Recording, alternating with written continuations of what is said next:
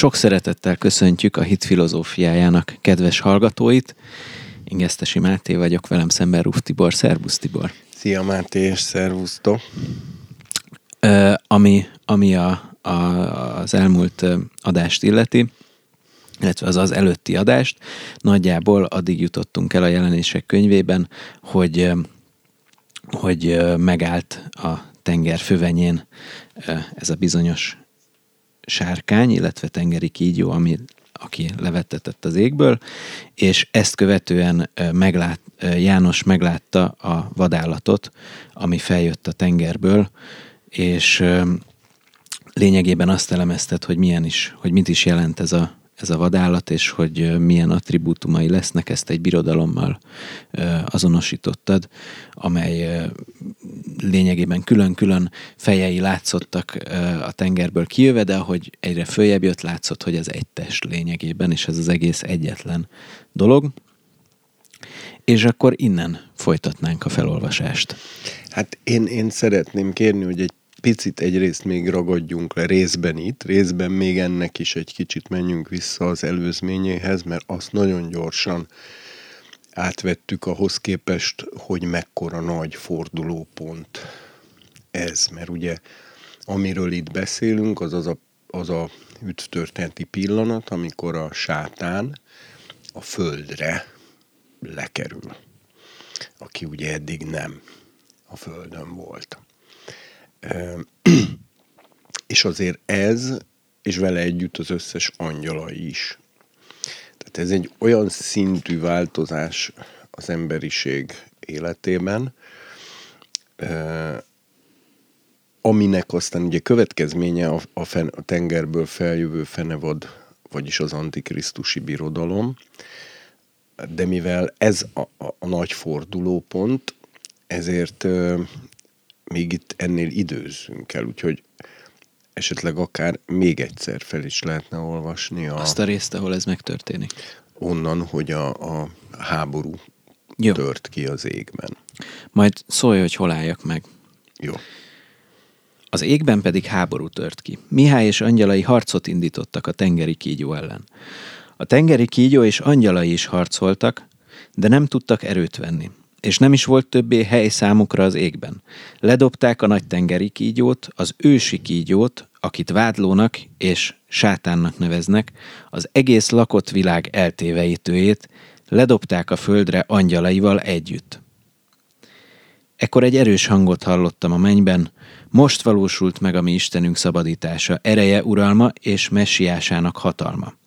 Mert ledobták testvéreink vádlóját, aki vádolta őket Istenünk előtt éjjel-nappal. De ők legyőzték azt a bárányvére és tanúságtételük szavai által, és nem kimélték életüket, mint halálig. Ezért ünnepeljetek egek, és akik laktok bennük, de jaj a föld lakosainak és a tengernek, mert leszállt a vádló hozzátok, és nagyon dühöng, mivel tudja, hogy kevés ideje van. Mikor a tengeri kígyó látta, hogy a földre vettetett, üldözőbe vette a nőt, aki a fiút szülte. Itt abba hagyhatjuk, Jó. vagy megszakíthatjuk. Tehát én azt szeretném itt nagyon, nagyon-nagyon erőteljesen kiemelni két dolgot, amivel nem, nem, nem annyira foglalkoztunk. Az egyik az az, amit ugyan már többször elmond, hallottam itt is, meg, meg már közismert tulajdonképpen, hogy ugye a tengeri kígyó, akit itt azonosít is egy az egyben e, a sátánnal, tehát világosan megmondja, hogy ez az a régi kígyó, a diabolos és a szatán, tehát a görög és a héber nevét is pontosan megadja, és nem hagy kétséget afelől, hogy a tengeri kígyónak a képe az a sátánt jelenti. Ez azért lényeges, mert nem mindent dekódol a Biblia, de amit dekódol, az, az, hogy mondjam, arra még jobban oda kell figyelni. Na most ugye az, hogy eddig a szatán a vádló, illetve a diabolos, azaz rágalmazó ami ugye a, a Héber és a görög név között egy pici jelentés eltolódás van, de lényegében azért ugyanazt fejezi ki, az lezuhan a földre, hogy ugye itt megint nagyon fontos emlékeztetni arra, hogy a te, ami a természet fölötti valóságban történik, az az nem egy olyan elvont dolog, ami aztán egyébként meg nem is észlelhető, hanem bizonyos értelemben észlelhető, és ö, ez pedig az lesz nyilvánvalóan, hogyha ez a szellemi lény és angyalai, azaz hírvivői, ugye erről beszéltünk, hogy tulajdonképpen ez egy hírvivő háború, ha az angelos szó eredeti jelentését nézem, tehát ez egy, itt információk azok, amik, amiken a csata múlik tulajdonképpen. Na most, ha a szátán, a, e, a diabolosz, vagyis a vádló, a rágalmazó e, a földre vettetik, akkor ez nyilvánvalóan tapasztalható lesz abban, hogy a rágalmazásnak és a vádlásnak az emberiség által eddig még soha nem tapasztalt mértéke fog eláradni az emberiségen. Ez biztos. Tehát ez egyszerűen maga a szellem az láthatatlan, amely lezuhan, de a hatása az abszolút ö, azonos, beazonosítható. Ugye ezen én régebben sokat gondolkoztam, csak egy rövid kis mellékszál, hogy, a, hogy miért pont a szél szó lett a nyelvekben a szellemre használt szó. A magyarban is, nem csak a héberben, meg a görögben, meg még ezer nyelvben. És ha az ember ezen elgondolkodik, akkor ugye arra jutsz, hogy a szelet az nem látod, hanem csak a hatásaiból visszakövetkeztetve látod. Tehát a fák hajlanak meg, és a búzatábla ban vannak ilyen hullámok, meg minden. Szó szerint lehet látni benne a szelet, de magát a szelet nem látod, mindig csak a hatásait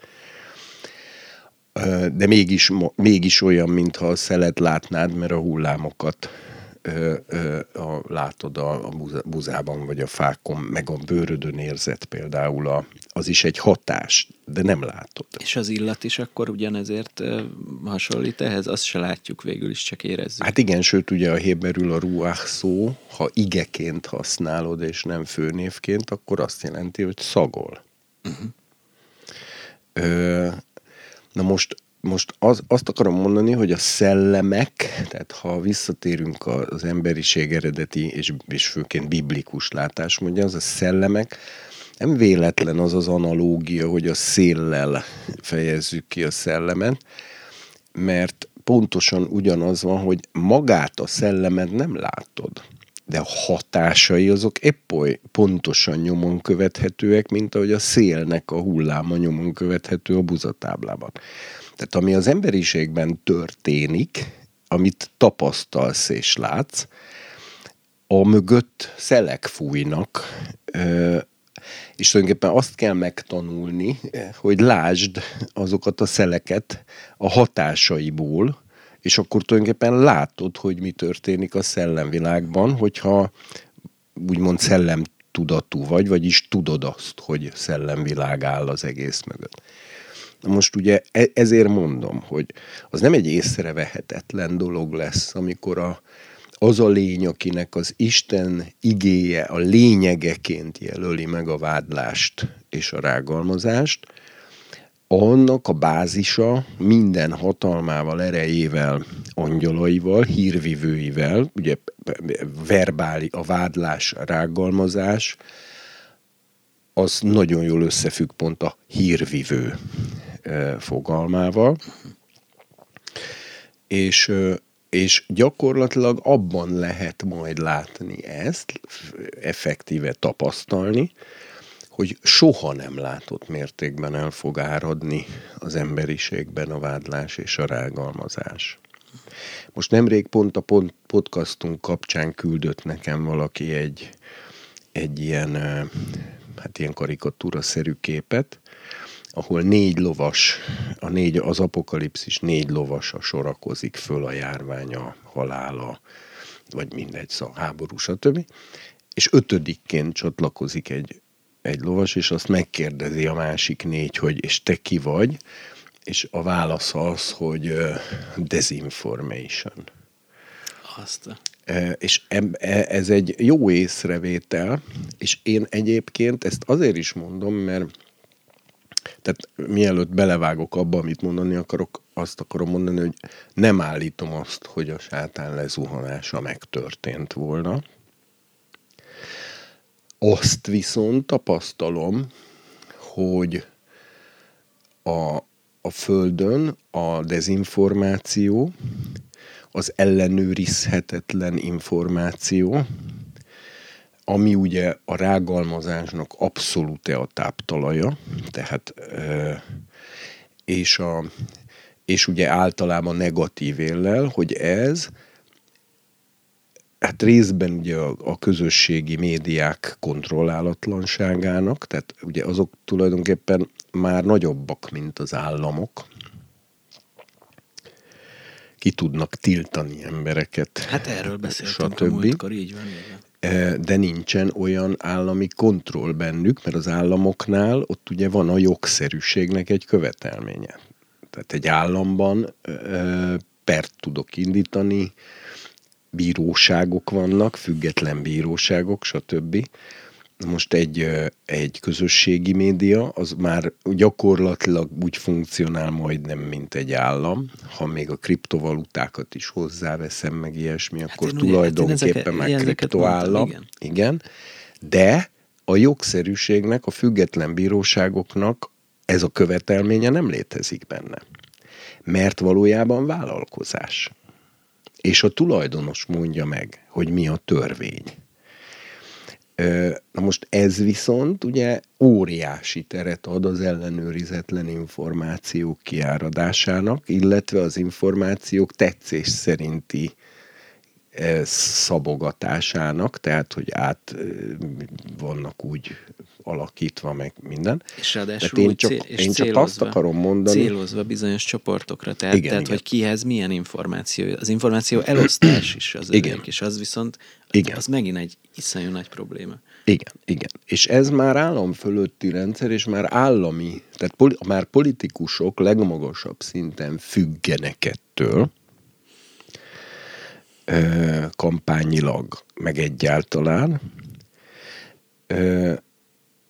Vagyis azt akarom csak mondani, hogy hogy mondjam, szinte mintha a fészkét raknák meg a kígyónak a lezuhanása ö, ö, közelettére, vagy úgy, ahhoz, vagy, vagy úgy is mondhatnám, hogy kicsit ahhoz hasonlít, mint amikor mintha már, hogy mondjam, nyomnák lefelé, és akkor van egy előszele, tehát, tehát az előszelét ennek az zuhanásnak én úgy gondolom, hogy azért lehet ész, észlelni, mert az emberiség történelmében csak ö, helyileg, ideiglenesen tudtak létrejönni olyan ö, kemény zsarnokságok, ahol a, a ö, hogy mondjam, a, az ilyen típusú bűnök, mint például a rágalmazás, már nem peresíthetők. Tehát például a kommunista diktatúra alatt el lehetett egy embert pusztítani gyakorlatilag rágalmazással, ellehetetlenítéssel, állami szintről, és nem létezett olyan független bíróság, amely igazat tudott volna adni az egyénnek ebben. Most gyakorlat, minden létező olyan társadalomban, ahol a jog, jog, jogosság és igazságosság akár csak töredékes módon is de érvényesült, és az ókorban is, tehát ilyet nem lehetett megcsinálni, mert az embereknek volt olyan erkölcsi érzékük és igazságérzékük, hogy amíg zsarnokot nem ültettek a nyakukba, addig azért nem fogadták el azt, hogy valakit tönkre lehessen tenni dezinformációkkal.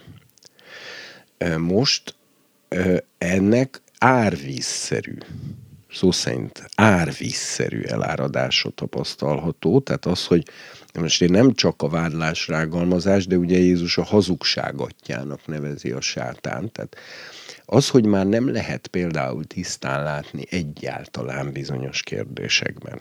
Tehát hiába kutatsz utána az nem interneten lehet. vagy akárhol, egyszerűen nincs, aki, aki azt, hogy mondjam, tehát aki át tudná látni, hogy hol csúsznak be a dezinformációk, és, és ezért mindenki el is van bizonytalanodva. Csak a szellemi intuícióban lehet bízni, semmi másban valószínűleg.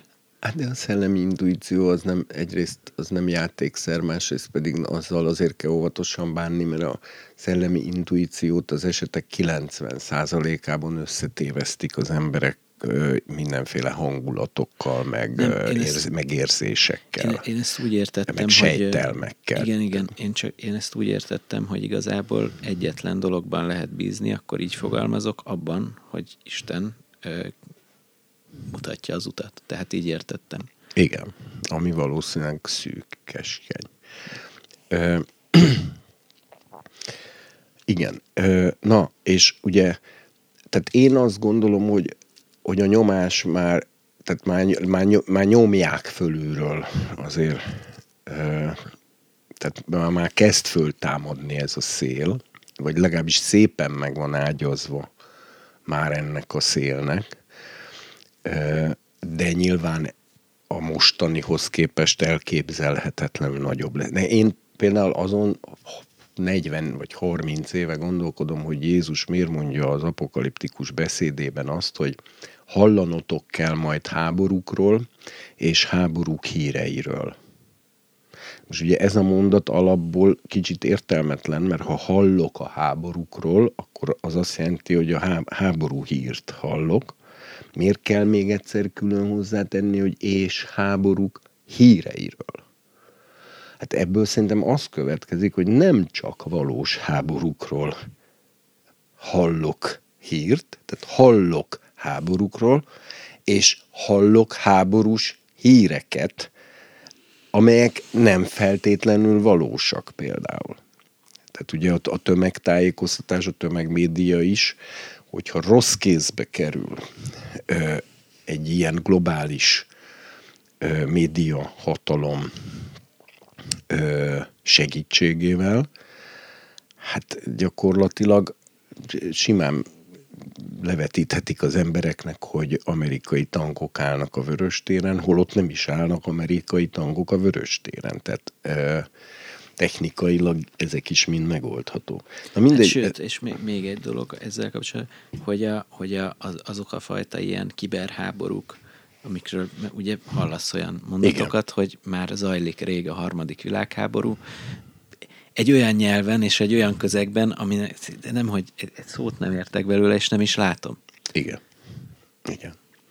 Azt mindig jó tudni egyébként, mert ez, ez viszont egy régi, jól bevált tény, hogy ami, amilyen technikai eszköz polgári használatban megjelenik, az a katonaságnál már elavult. Tehát ugye minden haditechnikailag hatékonyan felhasználható új felfedezést a világon mindenhol először titkosan a katonaság használja, és csak akkor tud, szerez egyáltalán tudomást róla a polgári közönség, amikor a katonai használatban már túlléptek rajta. Tehát azt mindig tudni kell, hogy a haditechnika az sokkal előrébb jár, mint a számunkra ismert polgári technika.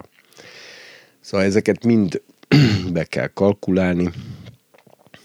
Például a Google-nek a mesterséges intelligencia fejlesztési programját két-három évvel ezelőtt némelyek nagy meglepetésére teljes egészében átvette a, e, e, az CIA. CIA. És akkor nagy e, balhé is volt ilyen újságcikkek, mert még a Google dolgozói is kimentek tüntetni, és aztán valaki írt egy nagyon frappáns kis cikket arról, hogy hát a Google-nak már a létrehozásakor a tulajdonosi szerkezet úgy volt megcsinálva, hogy a, a, az lényegében az egy CIA ö, alapítású cég és ezért nem érti, hogy, nem, hogy a dolgozók talán nem tudták, hogy a tulajdonosi szerkezet ilyen jellegű, és, e, és azt gondolták, hogy itt most bármiféle meglepetés történt. Hát mihelyt az a fejlesztés elérte azt, hogy a haditechnika számára kulcsfontosságúvá vált, miközben a, a polgári használatban éppen ezért még nem akarják kiengedni, természetesen ö, átvett te a titkosszolgált. Tehát ez mindig tudható, hogy a haditechnika az sokkal előttünk jár, ezen a területen is, és hát tényleg a, egy is közös ismerősünk volt a Héber Egyetemen ebédelt egy menzán, és mondta, hogy egyszer csak látta, hogy bejön egy csomó katona, de egy olyan egyenruhában, amit még ő soha életében nem látott, és megkérdezte ott az izraeli velelevőt, hogy ez milyen, milyen fegyver nem. És akkor erre mondta, mindez a Héber Egyetem menzáján, és akkor... De Héber Egyetem az Jeruzsálembe, Jeruzsálembe, igen. És akkor ö, ö, tehát az egyetemi menzán jelent meg ez a katonacsapat ebben a speciális egyenruhában, és akkor azt válaszolta az izraeli barátja neki, hogy ez a zseni kommandó. És akkor kérdezte, hogy mi az a zseni kommandó. És akkor hát mondja, hát ez egy külön fegyver, nem? Az IT-sek. És ezek ott a Héber Egyetemen dolgoznak, nem a laktanyában annyira, hanem e, például az a vírus, ami a, az iráni e, atomprogramot több évre visszavetette azzal, hogy megfertőzte a gépeket, és le kellett állítani az egész atomprogramot. Azt ezek a gyerekek csinálták, egy olyan vírus volt, ami eltüntette a saját nyomait, e, és elég volt egy pendrive-ot bedugni egy gépbe, és a vírus bement, a saját nyomait eltüntette, és utána az egész e, iráni atomprogramot e, meghekkelte. Több évre. Elképesztő. Tehát, De és ez most mire is ma? A, kiberhadvis, a, kiber, a kiberhadviseléstől, amit igen. te is felvetettél. Igen, tehát igen igen, na szóval az egész, amit csak mondani, ugye az IT az is információ, tehát itt az információ az egy igen lényeges dolog. Meg az is, hogy a, majd fogjuk olvasni, hogy és a te kalmáraid voltak a föld fejedelmei, tehát, hogy a nagyvállalkozók, a kalmárok, a kereskedők veszik át valójában az állam hatalmat. Mert ennek mégis ez az áll. Tehát már nem valódi fejedelmek, politikai vezetők vannak, hanem a kereskedők, a kereskedelem nagyjai válnak a valódi politikai vezetőivé. A, ezt ki, ugye kimondja az antikrisztusi birodalomról később a szöveg. Igen, hát magyar politikában erről a Schiffer szokott rendszeresen beszélni, és ő ugye ugyanezt mondja. Na, és akkor a másik, ami fölött nagyon gyorsan elsiklottunk, de én feltétlenül szerettem volna erre még visszatérni, mert ebben nagyon fontos üzenet van, főleg akkor, amikor már tapasztalható, hogy a vádlás és a rágalmazás szele kontrollálhatatlanul kezd fújni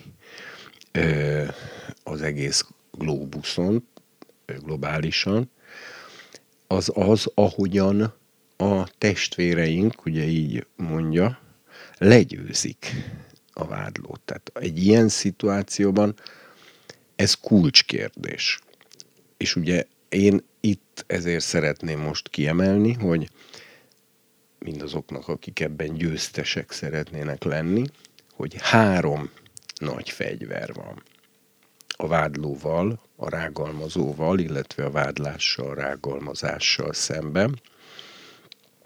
Úgy mondja, hogy ők legyőzték a testvéreink vádlóját, aki vádolta őket éjjel-nappal szüntelenül az Isten színe előtt, tehát ugye ez egy olyan vádlás, kárhoztatás, amely természet fölötti szintre is hatol, tehát nem csak a földi szférában, hanem maga a mindenható Isten előtt is vád alá helyezi a vádló a testvéreket, vagyis a ugye ez itt ez esetben a zsidóságot is jelenti, meg a keresztényeket is jelenti, tehát az Ábrahámnak a magvát jelenti.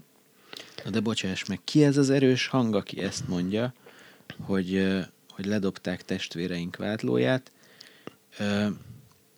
Pontosan hogyan? Tehát egyrészt, egyrészt kik a, tehát ki a hang, kik a testvérek, igen, azt most mondtad el, és, és, és mikor győzték le? Ez volt a legyőzés, hogy a földre lekerül? Vagy pedig Jézus győzte le még a kereszten? Nem, ezt most, ezt a, e, a, a hát ez egy olyan legyőzték, hogy, hogy ez múlt is, meg jelen is. Tehát a, abban a helyzetben ő nekik, akik akkor ott vannak, a testvéreknek, három fegyverük van, amivel nekik aktuálisan is le kell győzni. A fegyverüket azt a Krisztustól kapták, de használniuk kell, ez ebből kiderül ebből a szövegrészből. Tehát itt ez nem egy ölünkbe pottyan örökség. Hát hogy ki a, ki a hang, aki megszól, azt nem tudom neked megmondani, mert nincs odaírva. Az érdekes, hogy azt mondja, hogy testvéreink, uh-huh. abból az következik, hogy ő egy ember, tehát nem egy angyal mondja, de akár Jézus Krisztus is mondhatja. Ö, ö, na most a három fegyvert, azt azért vegyük át. Tehát az egyik az, hogy legyőzték a bárány véréért, vagy úgy is lehet ugye fordítani, hogy a vére miatt, vagy a vére, akár még úgy is, hogy a vére által esetleg.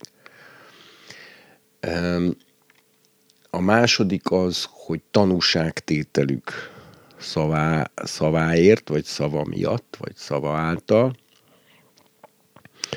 Harmadik fegyverük pedig az, hogy nem hát itt ugye, ha jól emlékszem, úgy, úgy lett a fordítás, hogy nem kímélték az életüket, mint halálig. Így van, így van. Az eredetiben nem szerették a lelküket, az AGP szóval van kifejezve, és a pszükhé szóval, tehát nem szerették a lelküket.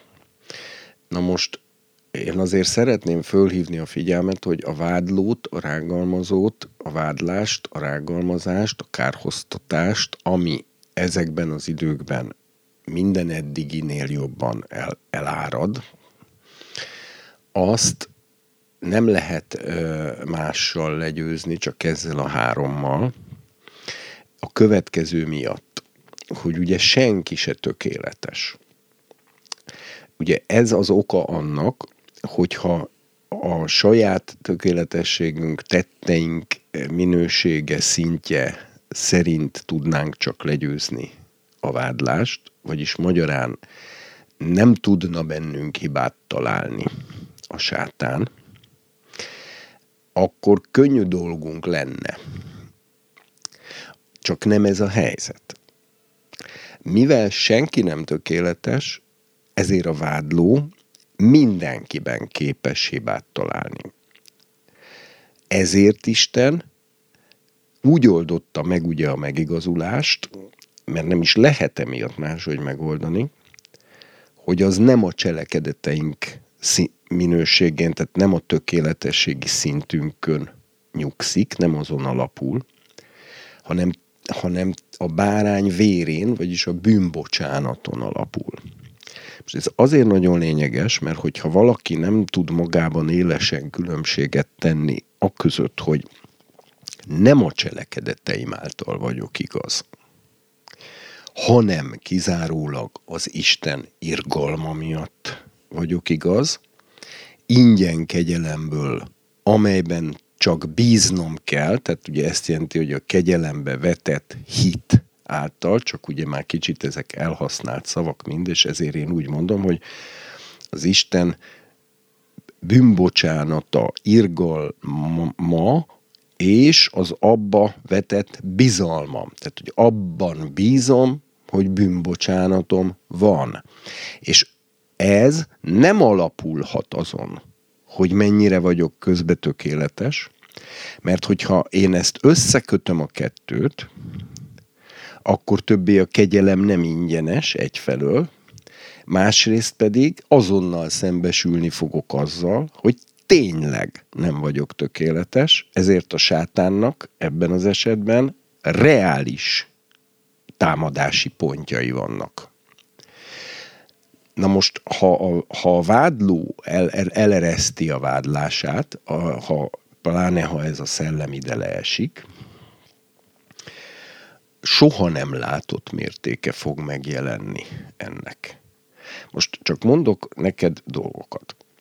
Az emberek az összes személyes adataikat, családi fotóikat, ebédfotóikat, és hol kirándultunk, és ott mit csináltunk, és stb. Föllövöldözik a felhőkbe, különböző tárhelyekre, dátummal, GPS koordinátával, nem tudom, mindennel ellátva. A bank ö, ö, számlájukon az is rögzítve van, hogy mikor, hol egész pontosan mit vásároltak.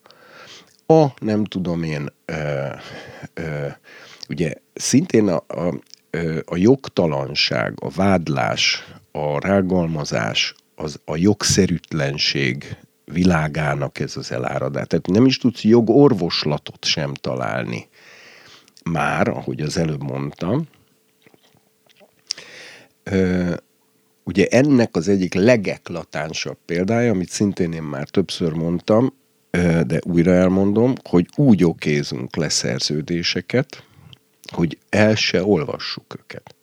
Tehát régen alapvető dolog volt. Az embernek kisiskolás korában megtanították, általános iskolás korában, hogy ne írjon alá semmit addig, ameddig azt el nem olvasta elejétől végéig, föl, meg nem értette, föl nem fogta, mert ha egyszer aláírtad, akkor te ahhoz hozzájárultál azon a területen a szabadságodról lemondtál, kötelezettségbe léptél, és ez veled szemben jogszerűen érvényesíthető, és ha azt iratták veled alá, hogy a lakásodat 20 forintért eladod, akkor nem, nincs olyan ügyvéd, aki neked jogorvoslatot tud szerezni, hanem kénytelen vagy a lakásodat 20 forintért odaadni.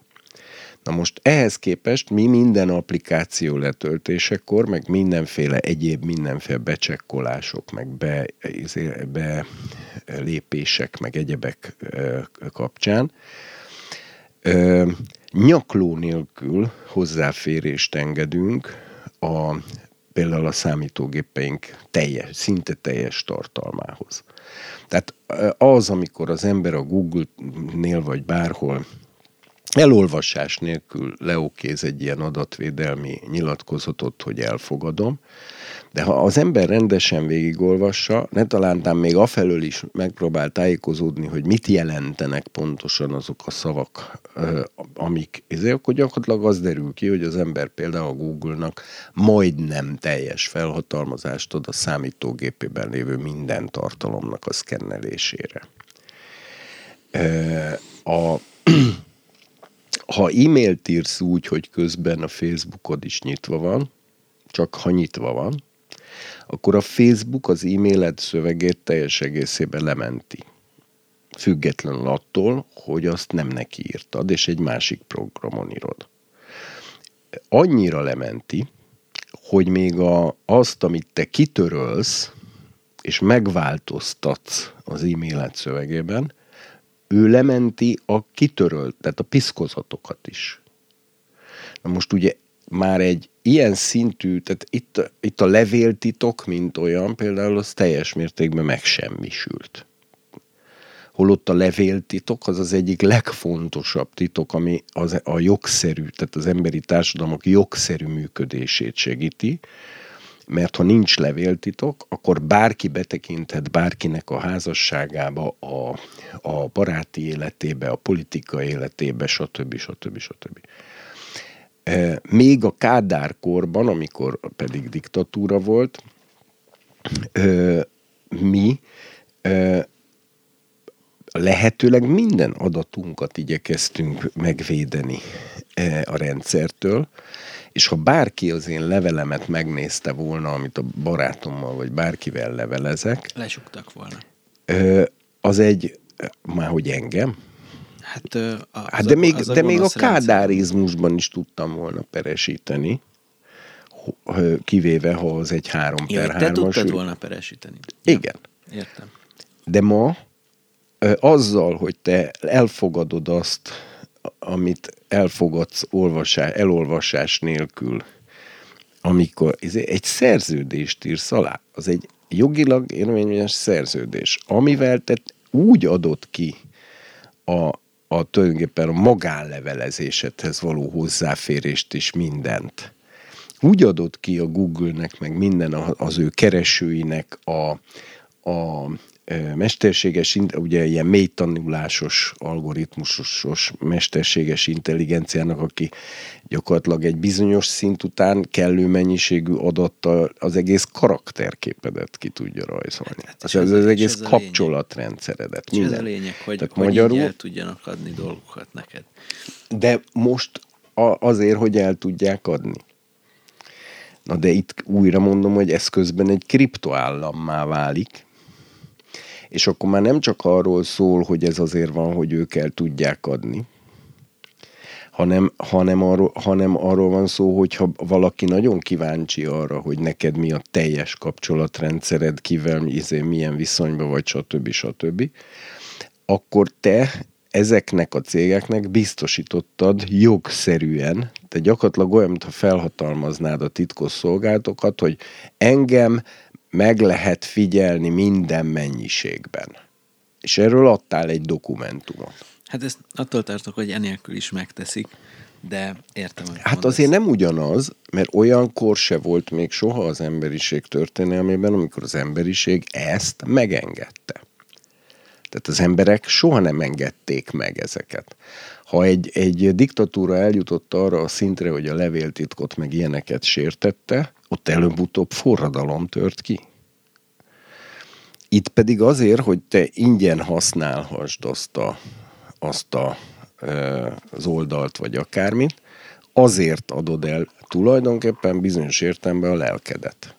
Mert hát ha a teljes magánéletedet átlátják, a levelezéseidet átlátják, a kereséseidet átlátják, a, a, mindent átlátnak, akkor te eladtad tulajdonképpen a, hát legalábbis a lelkednek egy részét, de azért az embereknek ma a lelküknek elég nagy részét telepítik föl a virtuális valóságban, mert az, hogy minden élményemről küldök, csinálok posztot a Facebookon, a Twitteren, a fényképeimet föllövöm a felhőbe, és a, és a GPS koordinát, itt tudom én minden. Tehát ez, ö, na jó, nem ragozom tovább. Abban a pillanatban, hogy rossz akaratú ember kezébe kerül, mindenkit ki lehet csinálni. Ennek ez a lényege. Innentől kezdve egy politikus többé nincs biztonságban. Addig van biztonságban, amíg, ahogy mondani szokták, meg nem adják rá a kilövési engedélyt.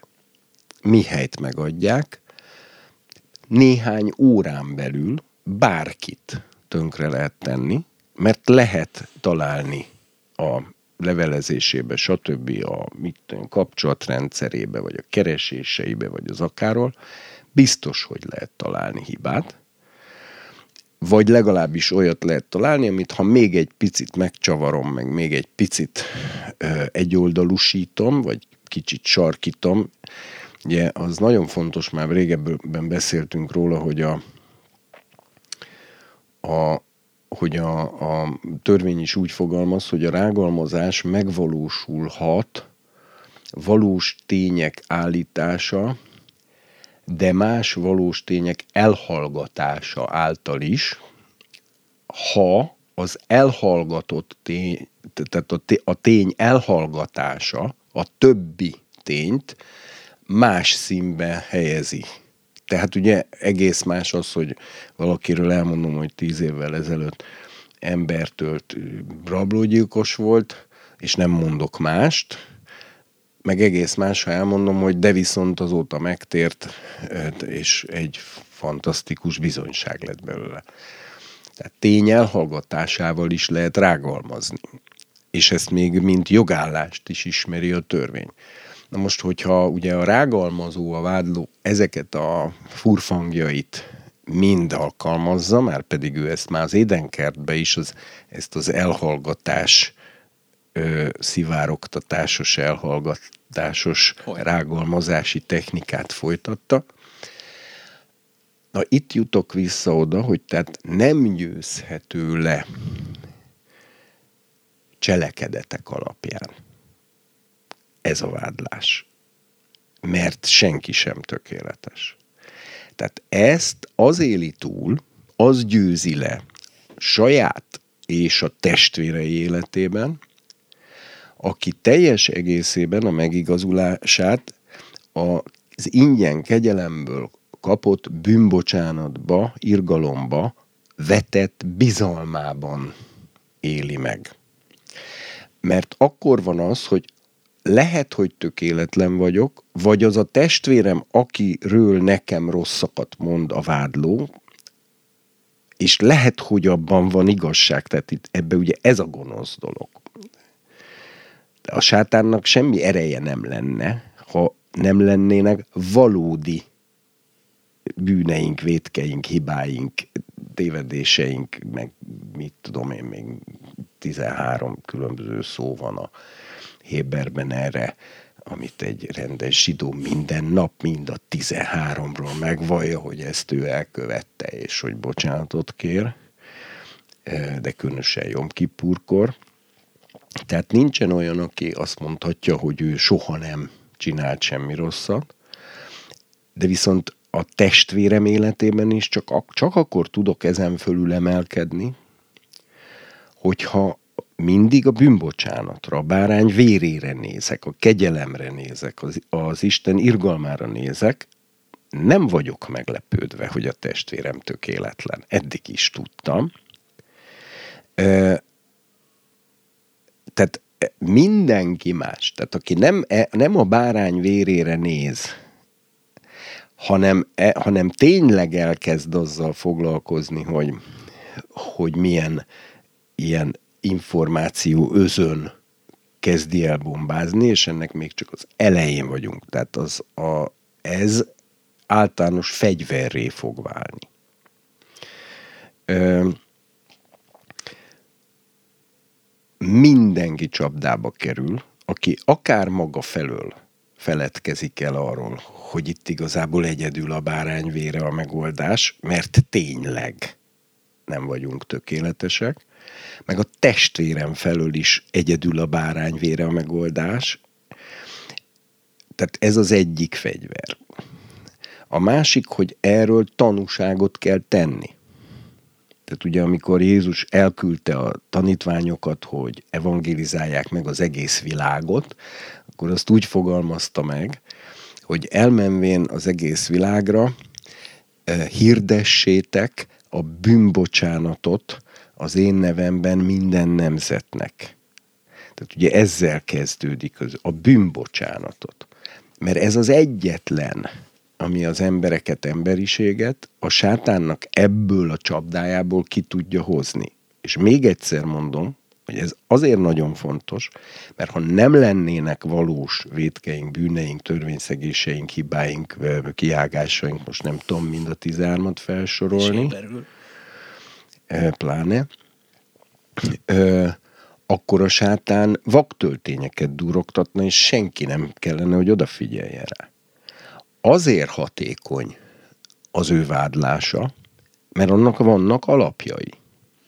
És ezeket az alapokat viszont nem tudjuk a cselekedeteink alapján megszüntetni, mert, mert amit már rosszul csináltunk, azt már rosszul csináltuk, hanem ezt egyedül a bárány vérével lehet legyőzni, semmi mással. Tehát itt nincs esélye a, cselek, a cselekedet. Itt a, annak van esélye, hogy százszázalékosan abba hiszek, amiért Jézus elküldött, hogy ezt hirdessük minden nemzetnek, a bűnök bocsánatát. hogy van olyan, hogy bűnök bocsánata. A bűnök bocsánata az, ami az egész evangélium kezdete, mert tulajdonképpen az, hogy az ember megtér, az, az erre való hálás válasz. Tehát, hogyha engem ennyire szeret az Isten, akkor én is szeretnék jó emberré válni. E, e, ez, ez a, a megtérésnek ez a válasza. De ez az egy válasz a bűnbocsánatra. Na most, tehát a, a bárány vére az egyik, az egy, egyetlen, ami itt, hogy mondjam, a menekülési útvonal. Nincsen más. A másik pedig az erről szóló tanúságtétel, és hogy ezt kell képviselni, és hogy amikor például betámadják a testvéremet én nekem, akkor én nem csak a bárány vérére nézek, ami akkor is megváltotta a testvéremet, ha tényleg bűnt követett el, mert ugye ez a, ezt én úgy szoktam fogalmazni, hogy Jézus nem csak azokért a bűneinkért halt meg, amiket el se követtünk. Hát mert... Ezt most nem értem. Hát ez igen, egy dupla csavar, érzem, Ez de dupla még... csavar, igen, de azért, mert, mert, mert hogy mondjam, nem töltöttél el még annyi időt az egyházban, mint én, mert ugye rengeteg ember jön olyan kárhoztatásokkal, pásztorlásért, amik nem is valós bűnök. Uh-huh és akkor az em- és akkor néha én szoktam is, már néha viccre is veszem a dolgot, és mondom a testvérnek, hogy hát erre tényleg nincs bűnbocsánat, ugye nagyon megijed, és akkor erre mondom, hát azért nincs rá bűnbocsánat, mert nem bűn. Hát ha nem valaki nem követel bűnt, arra azt nem lehet megbocsátani. Tény és való, ha valaki, de ez nem, ez nem hülyeség. Ha valaki Persze. olyasmi miatt hibáztatja magát, ami nem bűn, akkor nem tudja átvenni a bűnbocsánatot, mert Isten nem tud olyat megbocsátani, amit ő nem is tart bűnnek.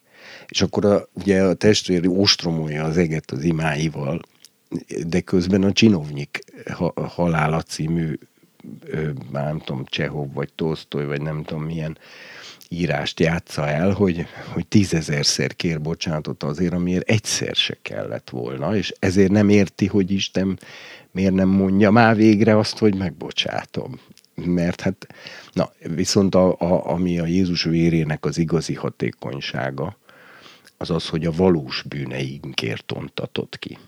Tehát így értem ezt a vicces megjegyzést, hogy nem csak azokért a bűneinkért halt meg, amiket el se követtünk, hanem azokért halt meg elsősorban, amiket elkövettünk. És ezért tudja kikapcsolni a sátánnak a vádlását, mert a valós bűneink, hibáink, tökéletlenségeink, stb. Re szerezte meg a bűnbocsánatot. Ez az igazi ereje a dolognak. És nem csak a múltbeliekre tegyük hozzá, hanem jelen és jövőbeliekre is. Erről tudom, hogy nagy vitát lehetne indítani, és esetleg van, aki azt gondolja, hogy ez hiperkegyelmista álláspont, amit mondok, de nem az de most ne vitassuk meg, mert kénytelen lesz. Jó, én nem ugye, én, én szerintem egyből jól értettem, mert nem tudom, Na, én nem, és én nem ért, térjünk én rá a harmadik. szeretnék. Térjünk rá a harmadik dologra gyorsan, ez pedig az, hogy még ez a kettő sem elegendő az a helyzet a vádló rágalmazó legyőzéséhez, hanem még egy dologra szükség van, és ez pedig az, hogy nem szerették a lelküket egészen a halálig. Most, hogy ez mit jelent, hogy nem szereti a lelkét, ugye azért ennek vannak eh, áthallásai Jézus mondataira az evangéliumokban. Hogy, aki, hogy az elveszít. Például, aki, aki meg nem gyűlöli apját, anyját, feleségét, fitestvérét, nőtestvérét, mit tudom én még kiket mond, sőt, még a saját lelkét is, az nem tud a tanítványommá válni. Így van az eredetiben, hogy nem tud. Tehát nem, nem, hogy nem szabad neki, vagy nem lehet, hanem nem, nem lesz képes rá. Most ugye mit jelent az, hogy az ember nem szereti a lelkét?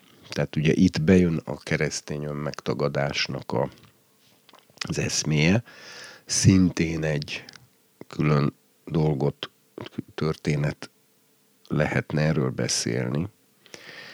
itt most csak annyit mondanék, hogy semmiképpen nem egy neurotikus típusú öngyűlöletről, önelutasításról, önmegvetésről, önbecsmérlésről, önlenézésről van szó, hanem ez egy magas önértékeléssel együtt járó magatartás, amiben nem arról, nem arról van szó, hogy utálom magamat, gyűlölöm magamat, leköpöm magamat, mert elégedetlen vagyok magammal, mert nem ilyen akarok lenni, mert én jobb szerettem volna, mit tudom én, filmsztár lenni, vagy akármi.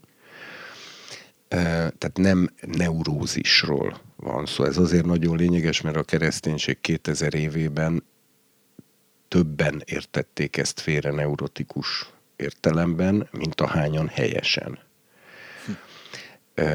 Na most, hogyha viszont, tehát az igazi önmegtagadás az azt jelenti, hogy én egy nagyon nagy érték vagyok, és ezt, mint nagyon nagy értéket adom át Istennek szabad felhasználásra, hogy így mondjam. Tehát, hogy csináljon velem, amit akar, de ő, nem az ördög, meg nem az emberek, hanem ő, és ugye az, hogy nem szeretem a lelkemet, maga ez a konkrét megtagadás, ez tulajdonképpen, hát itt van tényleg egy olyan része, hogy, hogy azért tudni kell szenvedni valamennyire. Tehát, hogy, hogy nem kell annyira kétségbe esni, ha az ember egy darabig, vagy bizonyos területeken, vagy hosszabb ideig, vagy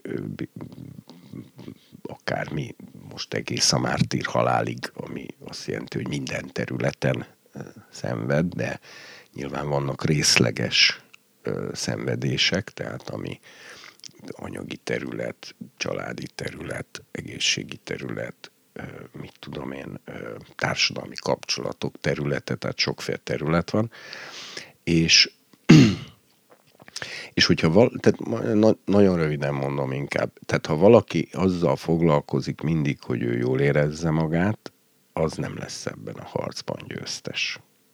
Tehát kicsit, tehát nem is kicsit, tehát az embernek tudnia kell függetlenítenie magát attól, hogy most éppen X területeken jól érzi-e magát, vagy nem érzi jól magát. Tehát magyarul nem magával kell az embernek foglalkozni, hogy is mondhatnám. Tehát ugye az, aki nem szereti a lelkét, abban az értelemben, hogy nagy értéknek tekinti természetesen, de nem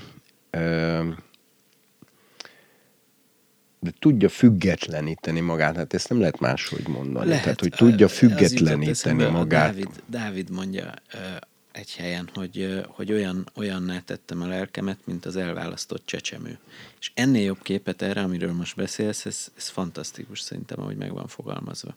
Igen, tehát az elválasztott gyerek az ugye konkrétan ordít, mint a sakál, mert nem kapja meg azt, amit szeretne, nem szophat többé soha életébe és az mély trauma átélni, és végül beletö- beletörni és beletörődni abba, hogy ez soha többet nem fog megtörténni, e, ami ugye neki az anyához való életadó kapcsolatot jelentette, tehát ez egy mély törés, ez egy mély trauma. E, de tényleg az anyák azt csinálják, hogy hát akkor se.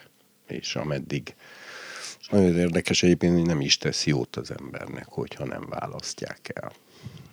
Tehát például a magyar sámán jelölteket 7 éves korukig szoptatták. És, hát ez és, és tekintve, hogy utána, hogy mondjam, működő sámánok lettek, az derül ki belőle, hogy nem tett jót nekik. Kicsit ezt vissza lehet alkalmazni erre a hasonlatra is. Tehát, hogyha mindenki, illetve hogyha valaki mindig azt keresi, hogy ő jól érezze magát, tehát ugye ez a fő, fő szempont lebeg a szem előtt, és ha nem érzi jól magát, akkor emiatt kétségbe, vagy kicsit inkább úgy mondom, ha nem érzi jól magát, akkor egyáltalán foglalkozik ezzel, mert itt tulajdonképpen erről van szó, hogy miért kell ezzel foglalkozni. Ugye aki, aki szeret, az ki tud lépni magából és akkor az a másikban él. Tehát, tehát ugye, ha szeretek, akkor én nem magammal foglalkozok. Tehát amikor, e, amikor szeretek valakit, meg valakiket, a szeretteimet magam körül, akkor nem magammal foglalkozom, hanem ővelük. Ez egy sokkal jobb állapot. Ez és akkor kint tartózkodik az ember Igazad. önmagából, el is feledkezik magáról. Igen, igen. És, és a saját problémáiból ezzel kilép. De, és, és zárójelbe teszi, amikor volt az a brooklyni öregnéni, zsidó öregnéni, aki 2000 leszármazottját ismerte meg személyesen, mert ugye az összes gyereke, unokája, dédunokája ilyen nagy családokat vállaltak, és akkor megkérdezték, hogy, hogy boldog-e a nagymama, vagy dédnagymama, tehát ez a néni, és erre azt mondta, hogy hát ha az embernek ennyi családtagja van, akkor egyáltalán nincs ideje ezzel foglalkozni. És ez egy nagyon jó válasz. Tehát nem azt mondta, hogy boldog vagyok, mint a bulvár újságban, meg azt sem mondta, hogy nem vagyok boldog, hanem azt mondta, hogy nincs időm ezzel foglalkozni, hogy boldog vagyok-e vagy nem, mert annyi embert szeretek. Tehát állandóan, na ez egyébként nagyon jó módszer. Tehát azok, akiknek a depresszióval problémájuk van, azoknak én ezt nagyon tudom ajánlani mert a depressziós az magába zuhan, és a maga problémája körül forog egyfolytába, és az felemészti minden erejét, mert nem lát rá megoldást, e, a gondolata is ilyen rögeszmésen mindig ugyanak körül mozognak, közben elveszti a motiváltságát, meg az életkedvét, teljesen mindegy örvénybe önmagába zuhan. És és ha ebből valaki ki akar jönni, akkor a legjobb módszer, hogy egyszerűen kilép saját magából, és nem, tehát egyszerűen azt ki kell tudni mondani, hogy nem érdekel, hogy mi van velem. Nem érdekel. Nem érdekes. Ha valakit érdekel, mást, az foglalkozzon velem, biztos akkor szeret, de engem nem érdekel, engem az érdekel, hogy ő hogy van. Vagy hogy őnek tehát, és akkor ugye így nem önmagukat kénytelenek az emberek szeretni, hanem inkább egymást szeretik helyett. Az, az minden esetre az egy társas tevékenység, tehát az egy jobb állapot sokkal gazdagabb, mert hát azért valljuk be, hogy mi azért unalmasak vagyunk, tehát, tehát az ember mindig magával foglalkozik, annál unalmasabb dolog el, az nem létezik. Ugye ez is mostanában nagy divat a narcisztikus problémák, személyiségzavar, vonások, mindenki erről beszél, és most már lassan akivel csak találkozom, az vagy arról beszél, hogy ő maga narcisztikus, vagy arról, hogy a környezetében valaki, azt tehát nagyon nagy divat lett ez, úgyhogy ideje óvatosan kezelni a fogalmat, mert most már mindenre rásütik. Most mondtuk, egy tanár ismerősöm mondta, hogy a tanáriban van egy, van egy, van egy kollégám, akinek ugyanolyan típusú narcisztikus zavara van, mint én, nekem emiatt nagyon ütjük egymás személyiségét. Tehát ugye ezt volt képes mondani. Na szóval a lényeg az, hogy, hogy ha valaki úgy gondolja, hogy ez, ez a probléma is nyomja, akkor megint csak azt lehet mondani, a legjobb módszer elfeledkezni magáról. Ugye már múltkor mondtam, hogy kedvenc magyar szavam az önfelett öröm. Igen.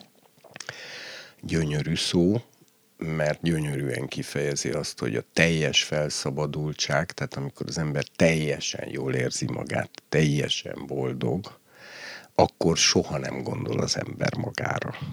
Tehát Igen, akkor, te... akkor mindig önfelett állapotban van az ember. Hát a, hát a görög szó is az extászis, ahogy egy tegnapi órán tőled megtudhattam, azt jelenti, hogy az ember, hogy ki, kilép, tehát egy kintlévőség lényegében. Kintállás. Kintállás, igen. Tehát rosszul jegyeztem meg. A lényeg az, Nem, hogy... Csodálatosan jó megjegyeztem.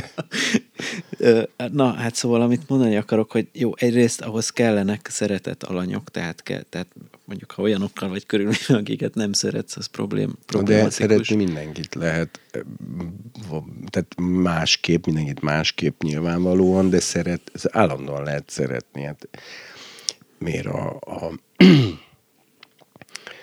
szeresd embertársad, mint önmagadat, ugye, akivel épp érintkezel, azt kell szeretni, tehát az egy szórakoztató életforma rendkívül, hogyha például az utcán ahelyett, hogy rohansz valahova, teszem azt valami segítségre szoruló mellett megállsz és segítséget nyújtasz neki. Néha egészen pici, pici dolgok. A múltkor egy srác biciklit tolt a e, ilyen teljes sportfelszerelésben tolt biciklit az utcán, és a hóna alá szorított valamilyen proteineket, meg nem tudom én miket, amiket a, a proteinboltba éppen vásárolt magának. Ez egy új sportág, a nem bicikli, bicikli tolás. Ilyen hónod alatt proteinekkel, és, és kicsúsztak a proteinek, és lepotyogtak. És látom, hogy a srác keresi, így körülnéz rögtön, hogy hova támaszthatja le addig a bicikliét, amíg összeszedi a proteinjeit, és akkor mivel tőlem ez egy lépésre volt, még mielőtt ö, ö, letámasztotta volna, odaugrottam, föladtam neki a proteinjeit, és akkor, hogy mondjam, nekem ez semmibe nem kerül. De hidd el, hogy ö, neki se volt túl nagy segítség, de viszont az emberi gesztusérték, ami abban van, hogy teljesen ismeretlenül ö, segítséget nyújtasz, hihetetlen, hogy mennyire föl tudja az embereket vidámítani például. És nagyobb érték semmibe nem kerül egy ilyen, de az az öröm, amit tudsz okozni. Néha szinte lehet látni, hogy visszatér a emberekbe vetett bizalmat, pedig nem csináltál tulajdonképpen semmit, tehát, tehát kis, kis befektetéssel nagyon nagy pozitív hasznot tudsz létrehozni így, és, és öröm, jó dolog az például, hogy ha adódik ilyen pillanat, akkor be lehet kicsit aranyozni egy embernek pár óráját. A mai világban óriási érték. Óriási érték az, hogyha valaki csak 10 percig jókedvű. Igen, ezt, Tehát az ezt, szinte életmentő ilyen. Ugyan, ugyanezt figyelem meg, amikor a pénztárosokkal, vagy, vagy bárki mással kommunikálok bármilyen helyszínén az életemnek, és, és innen akarok szóval oda visszajukadni, ami, tehát ez döbbenetes, amit mondasz erről a társadalomról, amit a vádló szellemisége ural tulajdonképpen, és, és azon gondolkoztam el, hogy ez, hogyha mindenkiről ilyen szörnyűségek derülnek ki, vagy bármikor kiderülhetnek, az egy olyan társadalmat hoz létre, ahol ami nagyon rímel arra, amiről már beszélgettünk, hogy korábban még szenvedtek az emberek attól, hogy rosszak, erre különböző válaszokat adtak, de most már tulajdonképpen az a természetes, és, és ettől nincs, tehát hogy nem szenvedünk attól, hogy, hogy bűnösek vagyunk, hanem, hanem ez egyfajta hogy mondjam, mérce, vagy zsinórmérték az, hogy mindenki ilyen, és ez így természetes. De én ilyet nem mondtam. Arról beszélt, hogy a, a, az elidegenedésnek pontosan ez a lényege, hogy teljesen felfüggesztjük a, az erkölcsi törvényszerűségeket, és újakat alkotunk, amik már nem ítélik el a rossz dolgokat. Ja, hogy most erre mondod. Ja, erre jó, mondom, akkor rendben van. Igen, erre mondom, és... Csak a... hát azért most azt nem mondjuk, hogy az emberek mind ilyenek, mert az emberek éppenséggel nem mind ilyenek, hanem egy ilyen ilyenné akarják nevelni őket inkább. Igen, igen, így pontos, én is erre gondolok. Szóval ez vagy nagyon cinikussá tesz, vagy nagyon paranoiddá, vagy mind a kettő, és borzasztó gyanakvóvá, és, és iszonyatosan kemény szívűvé valószínűleg, és, és folyamatos félelemben tart mindenkit egy ilyen, egy ilyen szisztéma. Tehát, hogy borzasztó e, ez, amivé ez, ez fajulhat, amiről beszélsz. Tehát, hogy most elmondtad, hogy, hogy milyen lesz ez a világ, és akkor én csak elképzeltem, hogy ez egy milyen társadalmat fog létrehozni. Uh-huh. Hát igen. Hát ezt akartam mondani meg azt, hogy újra mondom, hogy ennek az előszelét is, amit szerintem már tapasztalunk, mert azért már most kezelhetetlenné kezd válni a közösségi oldalak, meg az egyéb hasonlók miatt kezelhetetlenné kezd válni a rágalmazás, a vádlás, a jó hírnév sérelme és a hazugság és a dezinformáció problémája.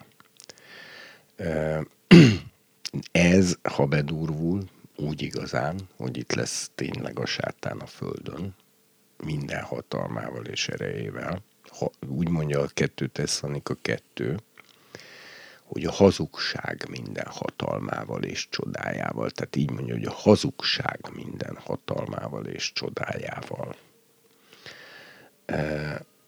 az elképzelhetetlen még a mostani szinthez képest is. Előállhat olyan helyzet, hogy tulajdonképpen már egyetlen információról se lehet majd tudni, hogy ez igaz-e vagy nem. Na és azért mondom, hogy arra mutatja meg a győzelem egyetlen eszközét ez a három fegyver. De mind a háromra szükség van. Tehát az egyik az, hogy egyedül a bűnbocsánat menthet meg. Ez eddig is így volt, de ebben a helyzetben ez látványossá fog válni. Akik cselekedetek alapján gondolják a megigazulásukat, úgy gondolják, hogy ők a tetteik alapján tudnak védekezni Isten és emberek színe előtt, azok biztos, hogy belebuknak ebbe, az, ebbe a korszakba, mert gyakorlatilag ez élesíti ki azt, hogy nincsen többé a kegyelemből való megigazuláson kívül más út, már látszólag se. A szellemi koldusok fognak túlélni. Övék az Isten országa. Nem véletlenül ők szerepelnek első helyen a hegyi beszédben. Az első boldogság szellemi koldus az ugye azt is jelenti, aki már csak koldusként éli meg a, a, a kegyelemmel, az Istennel való viszonyát. Tehát egy pillanatra sem esik abba a tévedésbe, hogy ő ebből valamit vissza tudna adni. Hanem eleve úgy kéri, hogy, hogy csak az irgalomra szorulás az egyetlen érve tehát a koldus maga tart, tehát nem tudja neked se ledolgozni, se visszaadni, se semmi. Vagy megkönyörülsz, vagy nem könyörülsz meg. Tehát ez a szellemi koldus. És aki ebből él, tehát gyakorlatilag csak, csak a kegyelmet, tehát elismeri, hogy neki semmi mása nincsen. E, e, azok, azoké az Isten uralma. És azok ezzel a magatartással tudnak ezen átmenni, hogyha erről ugye tanúságot is tesznek, a testvéreikért is, tehát nem csak önmagukat védik ezzel, ez nagyon lényeges, ha, hanem mindenkit védenek. Mert ez mindenkit, mindenkit csak ez véd meg. És, és a másik pedig, hogy tudnak szenvedni, tehát nem foglalkoznak azzal, hogy hogy érzik magukat. Kintartózkodnak önmagukból nem szeretik a lelküket, nem érdekes. Hát ha már erről az egészről beszélgetünk, akkor, és nem biztos, hogy erre vannak válaszok, vagy egyáltalán.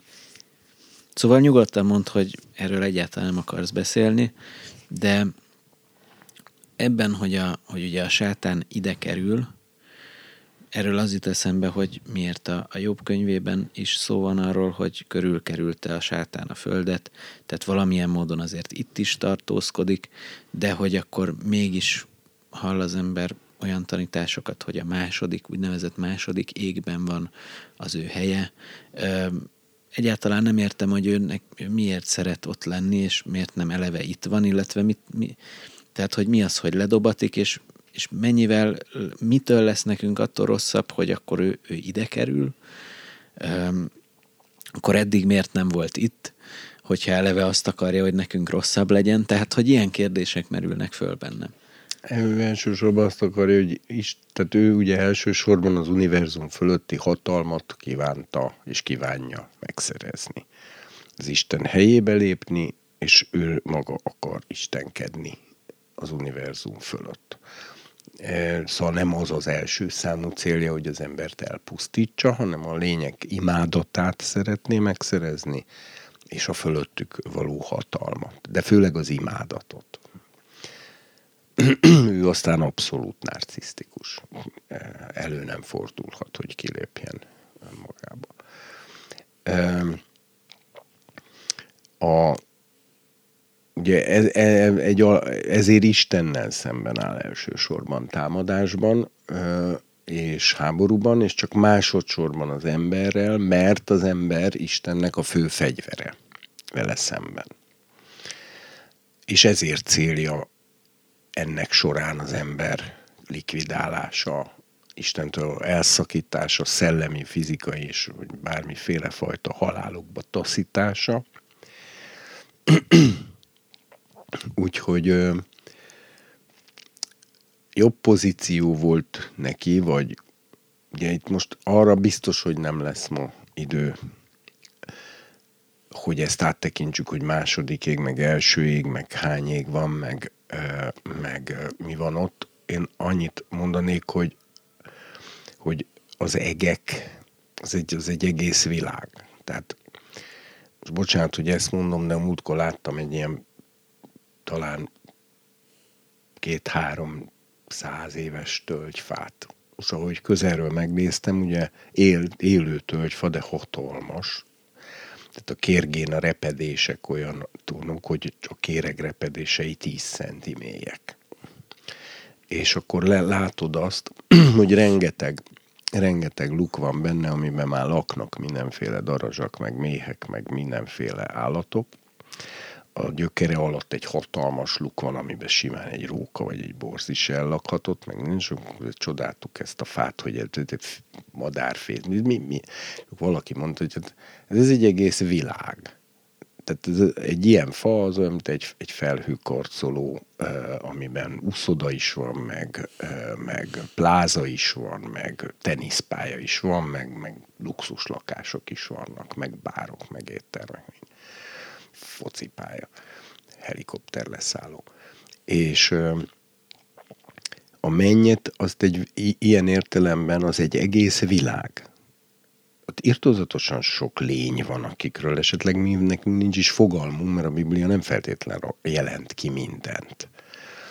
Hogy ott hány emelet van, és az emeleteken hány ajtó, és hány, hogy mondjam, alemelet, és mit tudom én, milyen egyéb messze fölülmúlja egy felhő, egy, egy New Yorki legnagyobb, vagy akármilyen luxus felhőkarcolónak a felszereltségét, hogy így mondjam. Egyáltalán nem biztos, hogy az édenkert az ugyanazon az emeleten van, mint ahol mit olyan a fiúnak a lakosztálya. Tehát, tehát ami nem jelenti azt, hogy nem jár le naponta az édenkertbe. Tehát az lehet, hogy az egy külön szint, ami egy kert szint.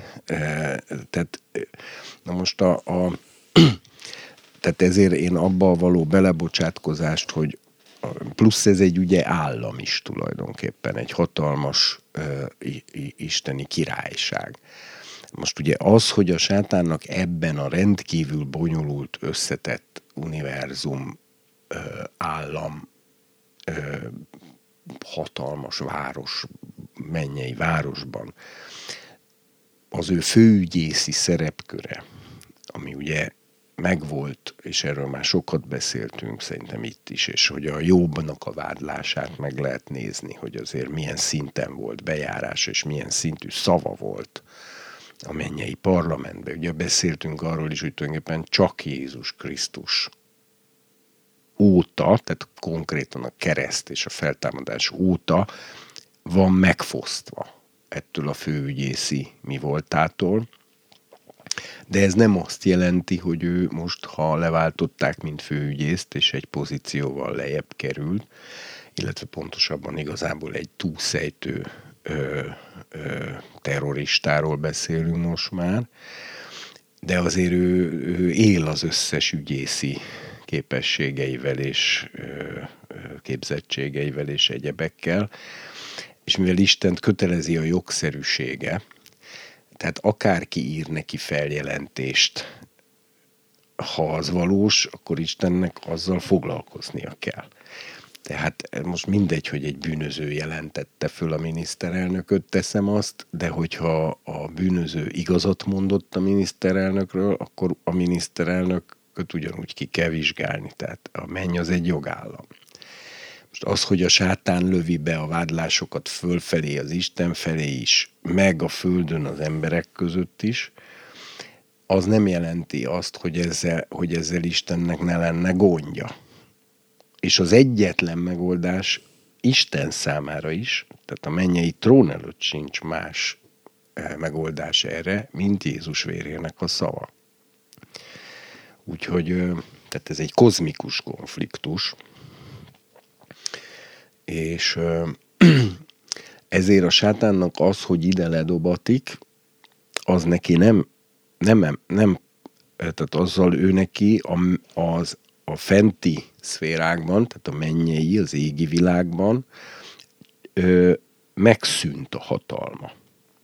Azért lelkesedik föl az égben a hang, hogy most lett meg a Krisztusnak az uralma, ugye egész pontosan ezt mondja, de hát ugye furcsa mondat, mert miért, miért akkor mondja, hogy most lett meg a Krisztus uralma, amikor pont a sátán a földre levettetik, de utána viszont ki is mondja rögtön, hogy viszont jaj neked föld. Tehát a, a mennyei szférák kitisztulnak attól, hogy a sátán ide kerül. Ott, ott nagyobb, tehát ott visszaáll jobban a harmónia meg az igazságosság. A földnek viszont kegyetlen rossz ö, lesz a helyzete. Ez válik a sátán kozmikus, univerzálzum szintű kozmikus bázisává a Föld. És ez eddig nem így volt. Hát valószínű, hogyha ezek a szintű szellemi lények belépnek egy ilyen emeletre, vagy nem tudom, akkor, akkor valahogy úgy alakul, hogy minden, minden a szolgálatukba áll egyszer csak. Felteszem. És hát itt most, igen. Itt most az emberek azok, akik mint egy utolsó védvárként kell, hogy a szolgálatába álljanak ebben a csata végső Sándor egyszer mondott olyat régebben, hogyha az Antikrisztus fölemelkedik, és valamilyen oknál fogva még maradnak itt keresztények, akár mert lemaradnak az elragadtatásról, akár azért, mert az elragadtatás időpontja csúszik, vagy bármilyen okból. Egyszer Sándor azt mondta, hogy a TV beszédeiből egy mondatot se szabad meghallgatni. Mert ha egy mondatot meghallgat valaki, az már igézet alá fog kerülni. Megdöbbentő történetet hallottam. Hát hogy név nélkül mesélem el, de, de pontosan erről szól, amiről most mi beszélgettünk, ezért elmondom, hogy egy barátom Amerikában volt egy olyan helyen, ami, ami hát ilyen gazdasági központnak mondható bizonyos szempontból.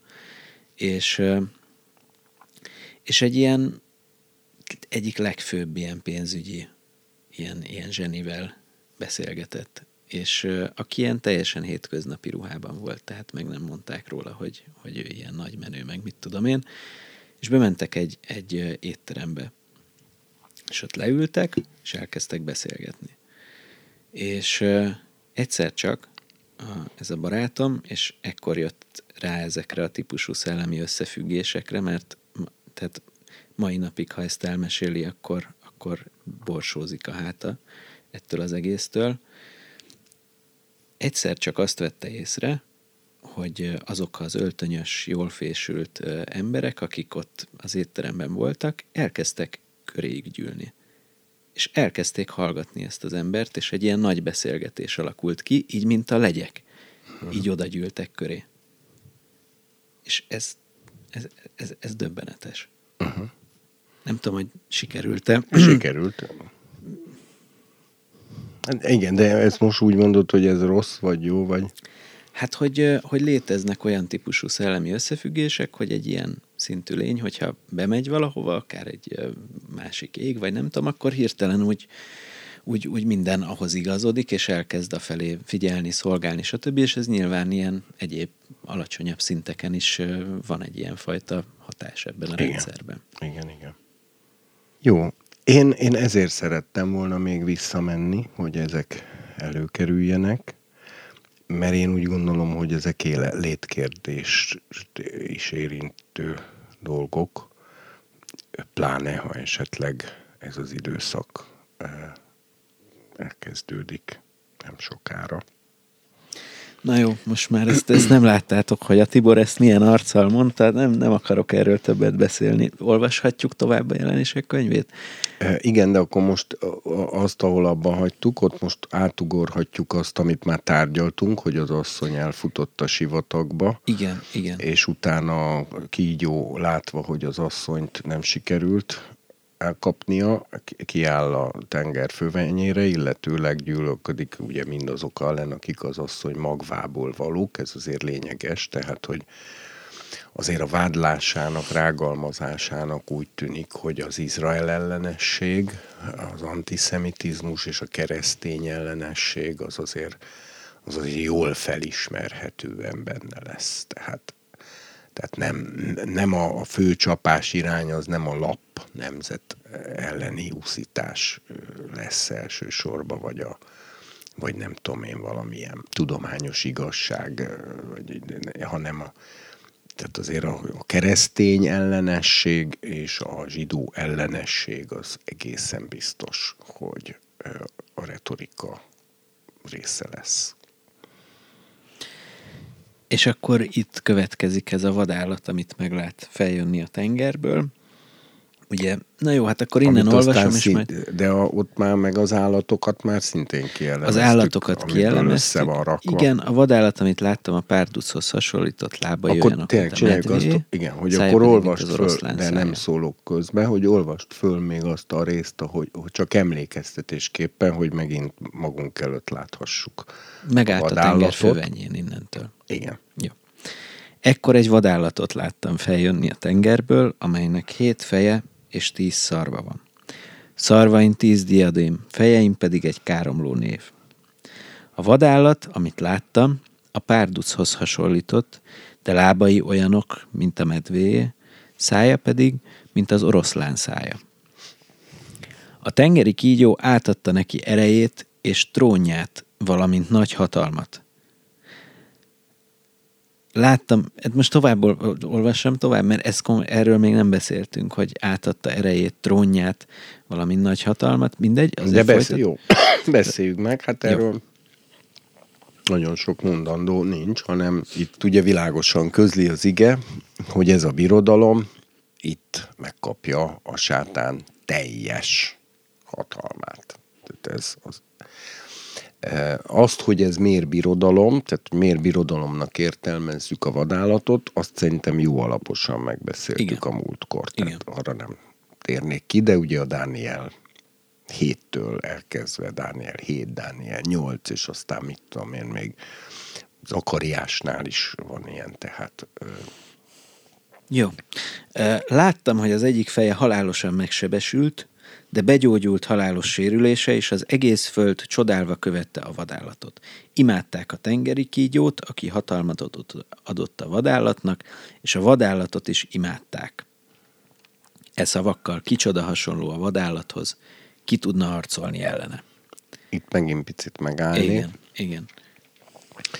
hogy ugye itt azért kiderül, hogy ez a bizonyos imádás, amiben részesül a vadállat, vagyis a birodalom maga, és nyilván a birodalomnak az a vezetője, akit emberileg is összekapcsolnak a birodalommal, tehát a, a úgymond a személyi kultusz tárgya, mert ugye Hitler is ilyen volt, meg a Stalin is ilyen volt, meg a Rákosi is ilyen volt, meg a, azért, hogy a, hogy a, a, a személy tekintik szinte a, a birodalom fennállása zálogának, és ezért a személy, tehát hogy a sztá, a, ha, vagy ugye a kádárizmusban volt ilyen mondás, addig jó nekünk, amíg a kádár él.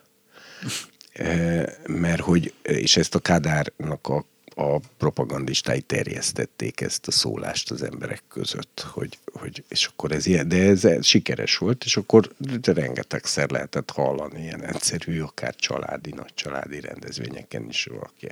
Addig jó nekünk, amíg a kádár él. Tehát, hogy a, amikor a személy és a rendszer gyakorlatilag egynek van tekintve, uh-huh. tehát, hogy am, amíg a, a Stalin, ugye ezért is voltak azok, hogy ezek mindig ilyen mesterségesen voltak már a végén életbe tartva, mint a Brezsnyev is már ezer cső lógott ki belőle, meg mit tudom én, de nehogy meghalljon, mert akkor összeomlik a Szovjetunió, és akkor ö, ö, már ilyen élő halottként, vagy a Fidel Castro Fidel is egy is, hasonló. Tehát, hogy, a, hogy itt is össze fog kapcsolódni egy személy, személyes úgymond karizmája, a birodalom fenntartó, őt tekint, egyre inkább úgy néznek rá, mint akin múlik, hogy a birodalom győzedelmes legyen. De ezt, mi, ezt miből olvasod itt ki ezek alapján? Hát mert ugye megsebesíteni a fején és abból meggyógyulni csak egy embert lehet. Na de ez egy fej a hétből. Hát persze, egy vezetőről van szó. Igen. Na de, azt, na de miért ő a vezető? Hát talán éppen azért, mert éri egy ilyen ö, sérülés, és abból úgy épül föl, hogy az emberileg lehetetlen. Tehát valamilyen csoda, akár természet fölötti csoda, akár valamilyen technikai csoda, ami az emberek előtt ismeretlen, tehát valami milyen izé, génmódosítást fecskendeznek a kettévágott fejébe, vagy nem tud, mert ugye az érdekes, hogy a szó szerint a görögben később azt fogja mondani, eh, mikor erre visszautal, hogy a vadállat, akit a kardcsapás ért. Tehát ott kardcsapásnak fogja mondani. Most a kard az jelent ugye a Bibliában átvitt értelemben mindenféle fegyvert is, tehát sokszor úgy is fordítják, hogy fegyver, a, magát a kard szót, de azért, de azért mégiscsak az alapjelentése kard, és hogyha itt a görög azt írja, hogy kardcsapás, szóval nem kizárt, hogy egy olyan típusú merénylet tehát követnek el ellene, vagy de ezek most csak gondolatok, amit mondok, tehát nem, hogy, hogy, egy, hogy egy kard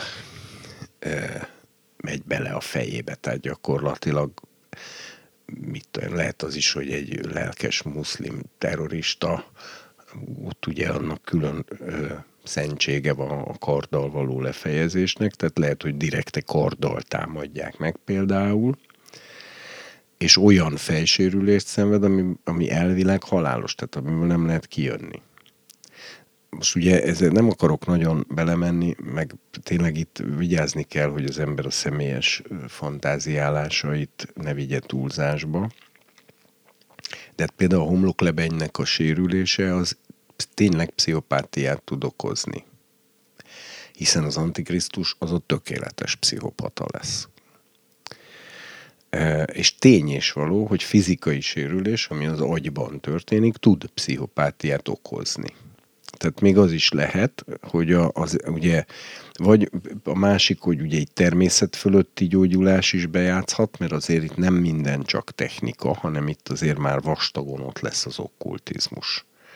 És az emberek számára is, mert már most is vastagon itt van az okkultizmus, már most is az emberek amellett, hogy tök materialisták, és hogy mondjam, mindenük a technika, de azért mégis mindenhol a fodrászüzletekben, meg a mindenhol az emberi érintkezési terekben állandóan hallott, hogy ez ilyen jegybe született, az ezek nem illenek össze, mert az nem olyan jegybe született, meg amit tudom én, tehát közben meg vastagon telik meg okkultizmussal és ezotériával is a gondolkodásmód, tehát nem biztos, hogy itt itt egy olyan életmentő orvosi beavatkozás történik, például ami egy orvosi, tehát orvosilag a, hogy mondjam, a, szinte a halálnak a legyőzését jelenti, mert ugye erre is most már gyúrnak nagyon a, hogy a halált is e, legyőzzük. Hát van ilyen, hogy na, hát ez teljesen abszurd, de ezt tényleg csinálják állítólag valahol Amerikában ezt is, hogy,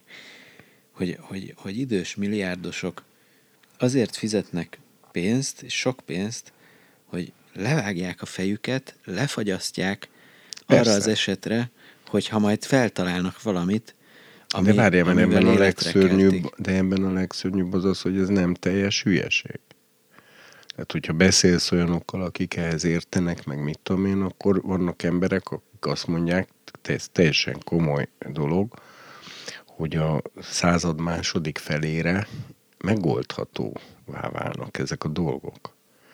Hát ha már most ott tartunk, érted, hogy génszekvenciákat írunk át, eh, tetszésünk szerint most már gyakorlatilag, ha a zöld szeműre akarjuk változtatni a nem tudom melyik családot, akkor pontosan tudják, hogy melyik génszekvenciát hogyan programozzák át lásd ezt az újfajta oltást, amit a Karikó Katalinék, meg a munkatársai kidolgoztak, meg ezek az RNS kód, kódolások, amit ugye fél is nagyon sok ember.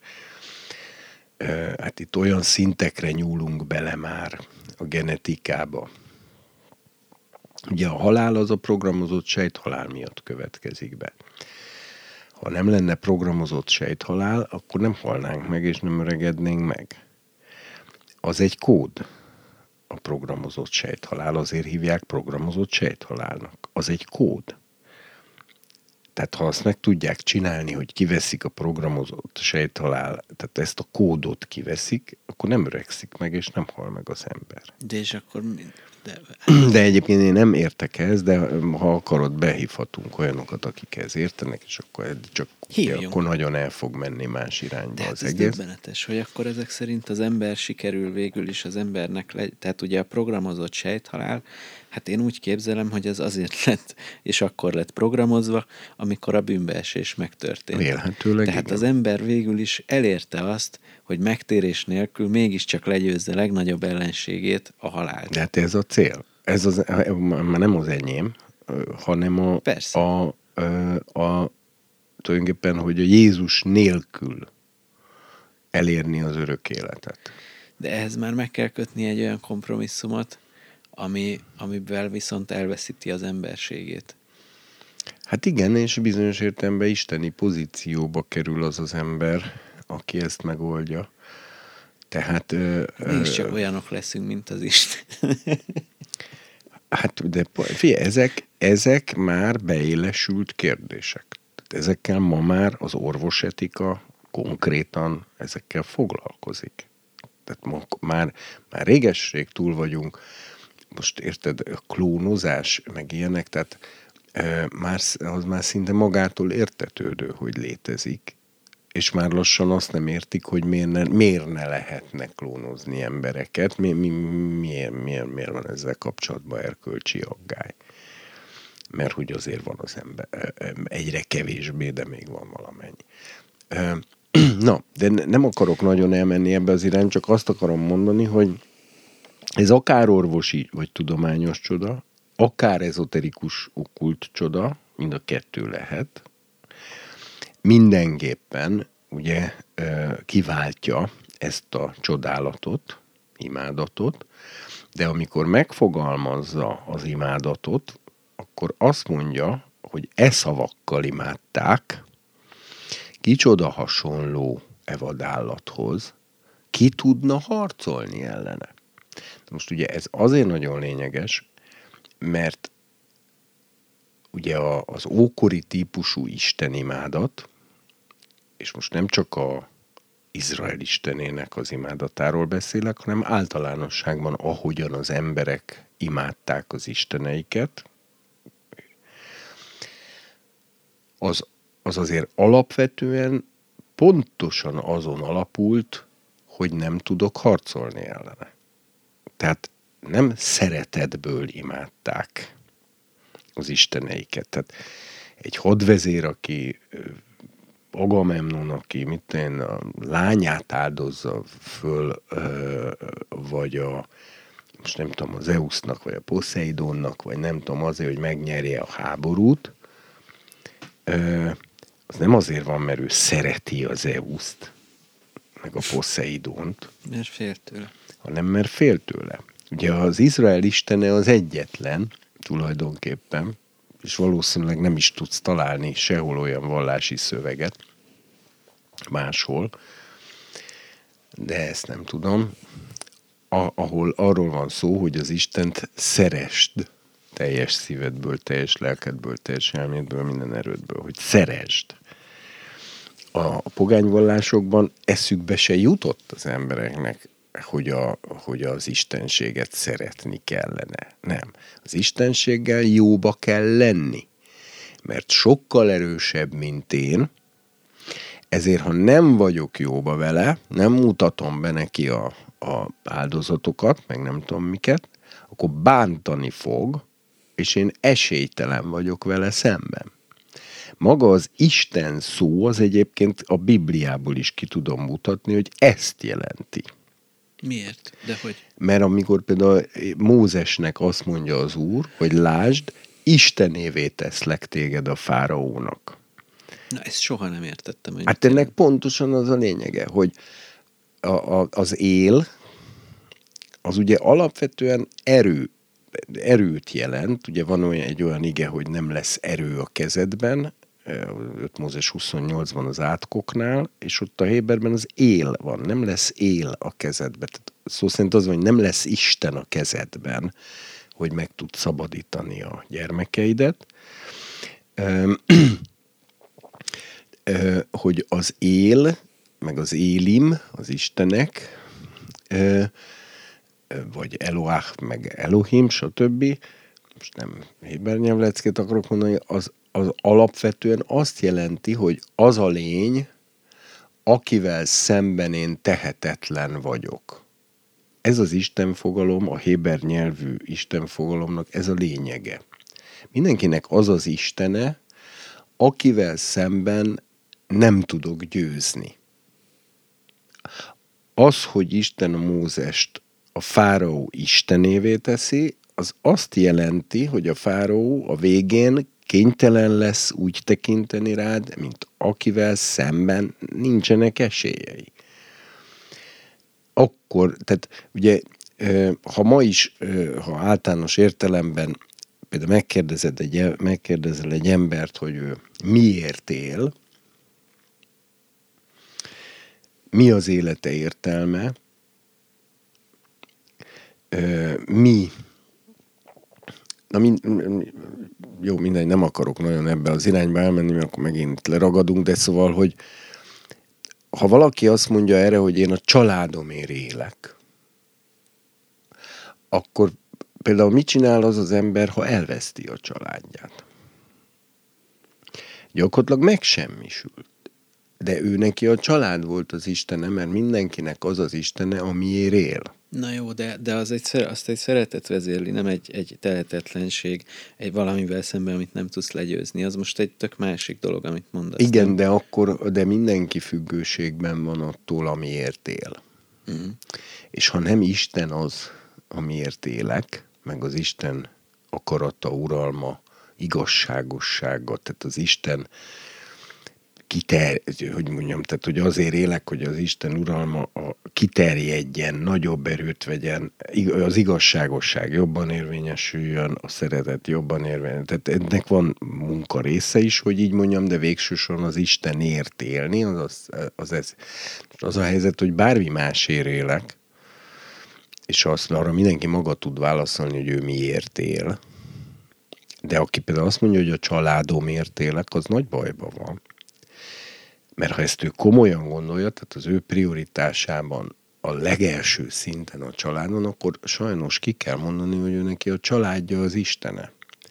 Viszont az Istenétől mindenki függőségben van. Tehát, mert az az életed forrása. Abból veszed az életerőt. Igen, de az Isten az, az nem valami szellemi dolog is. Nekünk mindig ezt a amikor, amikor Hak Pétert egyszer megkérdeztem, hogy ő hogyan definiálja a, az idegen Isten imádást, és valami olyasmit mondott, én így jegyeztem meg, hogy az a bizonyos dolog, legyen az bármi, amitől az ember a természet feletti módon a sorsának a jobbra fordulását reméli. És ebben szerintem a, a természet feletti módon is lényeges. Tehát az, hogy az ember a lelkét a, a, a lelkét, hogy, tehát mit tudom én, ha valaki minden este sorozatot néz, vagy, vagy minden este megiszik, nem tudom, két sört, vagy most mondtam valamit világi szinten, akkor ő a, ő a lelkét próbálja valahogy lecsitítani, és, és utána megnyugszik, és elalszik feltehetően. Tehát, hogy és akkor ő várja ezt a pillanatot minden nap, mert ebből meríti a, a lelkének a Hát az azért már elég, elég mély állapot, vagy de mélységes depresszió, most, valaki az életerejét a sorozatból és jó, a most, most, most direkt lesarkítom erre a példára, amit felhozok, de ez még nem természetfeletti. Ez igaz, de például a pénzről meg azt mondja, ugye a Pálapostól többször is kiemeli, hogy mikor sorolja föl a bűnöket, és akkor mondja, hogy a fösvénység, vagy kapzsiság, tehát a pénzsóvárság, és akkor direkt beszúrja, ami bálványimádás. Igen. Tehát holott a pénz az, az nem természet fölötti. egyébként ez nem igaz, mert a pénz az rendkívül természet fölötti valami, vagy legalábbis a pénznek annak van szelleme. Tehát hát az... igen, és annak a materiál, materializálódása az, a, az tud a bálvány lenni, gondolom, nem? Na jó, de azért mégis aki pénzimádó, az bálványimádó akkor. De az mégse az a, az él a tudatunkban arról, hogy aki pénzimádó, az természet fölötti dolgot csinál. Hát Na totál de, materialista emberek sokszor a legpénzimádóbbak. Na de az a bálványimádás, de az első körben az idegenisten imádásról beszéltünk. Az idegenisten állhat a bálvány mögött. Lehet, hogy valaki csak a bálványt látja, és azt imádja. Igen, de értem, amit te mondasz, de hogyha régen is, ha megnézed, hogy mik voltak ezek a bizonyos istenek, akkor azért mégiscsak azt találod, hogy mit tudom én, az Afroditét teszem, azt az a szerelem istene. Uh-huh. Tehát, a, tehát, és olyan ember ma is van, aki nem hisz az Afroditében, de például a szerelem élteti. Tehát, tehát akkor él, és csak is akkor él, és semmi más nem is tud elképzelni, hogy ő máskor élne, és ezért az életének középponti céljává és izéjévé teszi, hogy ő szerelm, tehát hogy a szerel, szerelmes legyen, és hogy ő a szerelmeit e, találja meg, és a, e, mit tudom én, és akkor ugye ebből következik aztán egy viselkedésforma, vagy mit tudom én, hogyha már nem szerelmes, akkor már mást fog keresni, hogy megint ugye szokták is az ilyenre mondani, hogy hát ő tulajdonképpen a szerelembe szerelmes, Na de hát ez az ember lehet, hogy teljesen materialista, mit tudom én, de mégis ő egy afrodité tisztelő. Tehát csak ő ezt nem tudja. Mert ott ennek van egy szelleme. Na de ugyanígy van szelleme, amit tudom én a, a termékenységnek is teszem, az minden létező politeista vallásban van istene, istennője, most akkor, ha valaki például azt tette föl, hogy ő nagyon növekedjen, gyarapodjon, mind a gyerek létszám, meg a föld fölvásárlásai, meg a nagy birtoka, meg a, meg a mit tudom én, és hogy a növekedés, a gyarapodás, a szaporodása a minden erővel, és, és csak legyünk még nagyobbak, és még többünk legyen, az egy termékenység istennő imádó. Én, tehát én, én tehát, és mivel mindennek volt istene az ókorban, tehát nincs olyan dolog, amire ha valaki azt mondja, hogy ő és egyébként ezek nagyon káros dolgok is. Tehát van, van például olyan, főleg anyáknál fordul ez például elő, hogy a gyereke az istene, istenévé válik. Tehát teljes mértékben a gyerekétől való függőségben a gyerek gyerek így, a gyerek úgy, minden a gyerekért van, és mindent a gyereknek rendel alá. Tehát a, a férjét is alárendeli a gyereknek, meg a, meg a nagyszülőket, meg az egész világot, meg az összes befolyó pénzösszeg, minden a gyerek szempontjából van tekintve, és a, az ilyen bánásmód az a gyereknek is borzalmasan rossz, mert ő kisistenkeként e, e, viszonyul hozzá az anyukája, ezt ő érzelmileg elsajátítja, és ugye ilyenkor lesz nagyon sokszor azok az elkényeztetett majom ö, ö, hiszt is magukat a földhöz verdeső, akaratos ö, gyerekek, akik, akik, ö, akik egyszerűen maguk is ilyen kisistennek élik meg a létezést, és ez óriási károkozás, mert az ilyen ember az később is nagyon sokszor iszonyú antiszociális, vagy vagy, vagy ha nem antiszociális, tehát valamilyen károsodást ő elszenvedettől.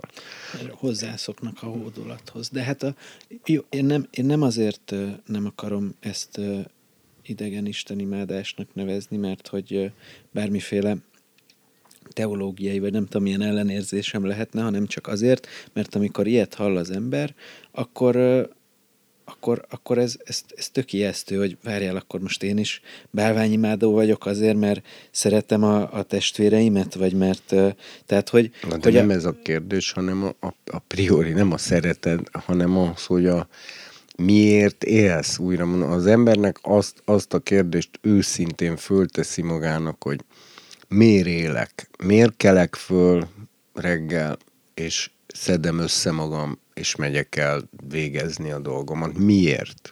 Mi a motivációm?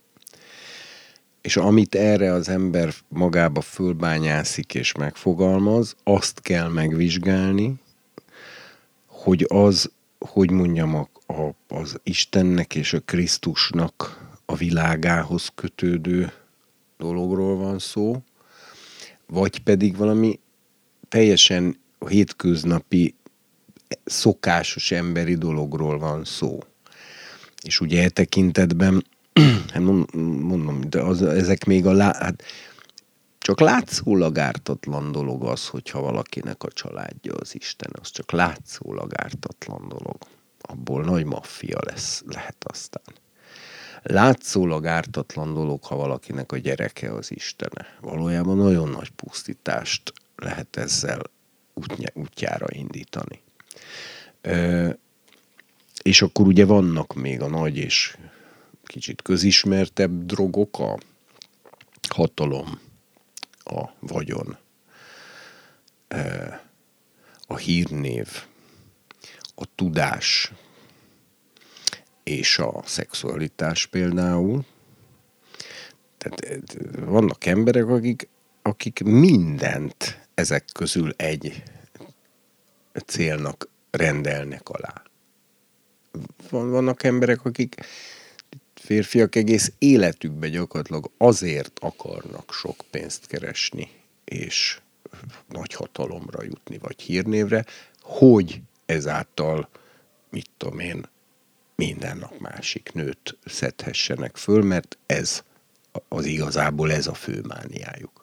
Aztán van olyan, akit ez egyáltalán nem érdekel, hanem éppenséggel élvezi azt, hogy ő igazgathatja a többi embert, és sakkozhat az emberekkel, és nagy rendszereket irányíthat, mert ennek is van egy élvezete, és ha egy kicsit még amúgy rossz fej is, akkor még kicsit még azt is élvezi, amikor bánthat e, ennek során, vagy, vagy akár komoly sérelmet okozhat.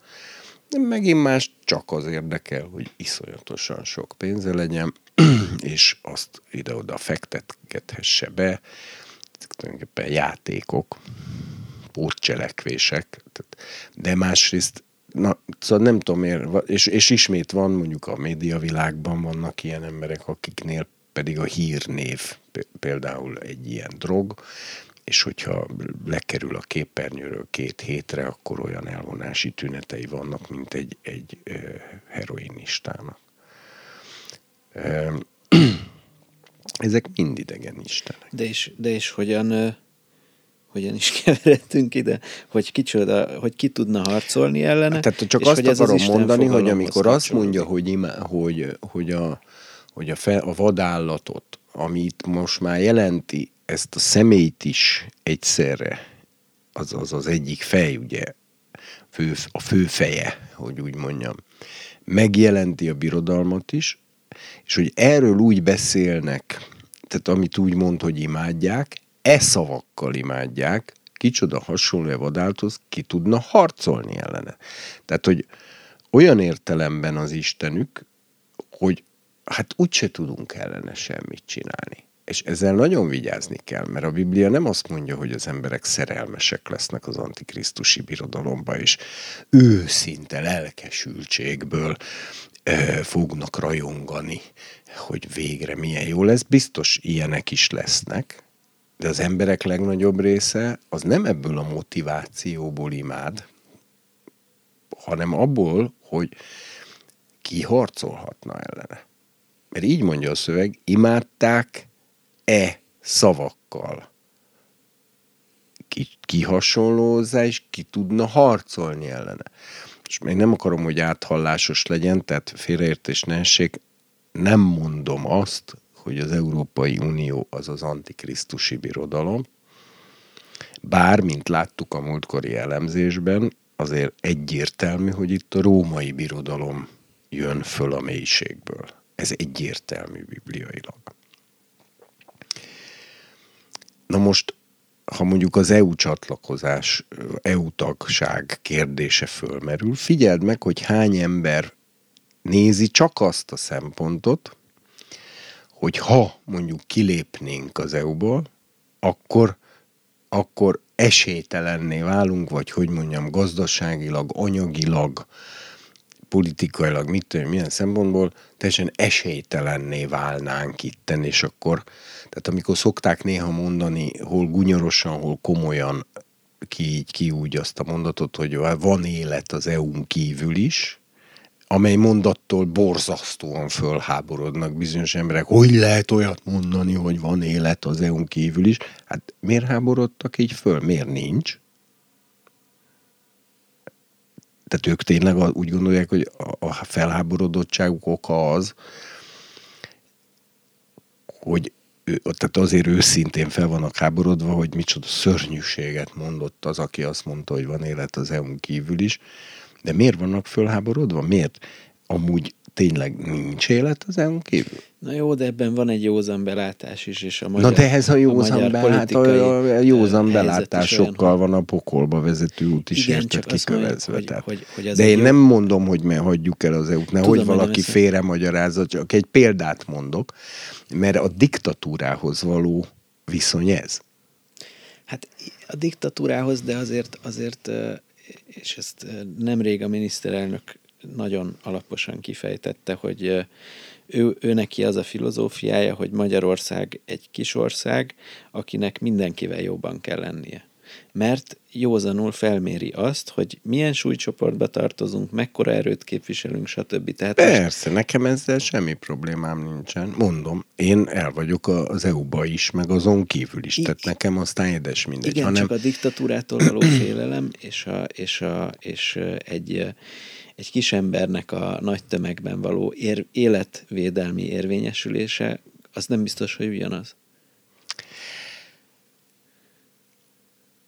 Ezzel azért kell rettentően vigyázni, mert gyakorlatilag ezen a gondolkodásmódon indulva engedelmeskedett egész gyönyörű szép kultúrált német nemzet Hitlernek. Tehát érted, a, hogyha fölülről megnyomjuk az embereket egy kis egzisztenciális félelemmel, tehát hogy, hogyha nem, nem tagozódsz be, akkor nem lesz annyi pénzed, nem, nem tudsz olyan könnyen megélni, alacsonyabb szintre kell vinni az életszínvonaladat. Már erre nagyon sok ember önkéntelen igazodással reagál nem is, nem is néz szembe azzal, hogy az igazodása egzisztenciális félelemből fakad, és nem úgymond szeretetből, hitből, vagy őszinte azonosulásból.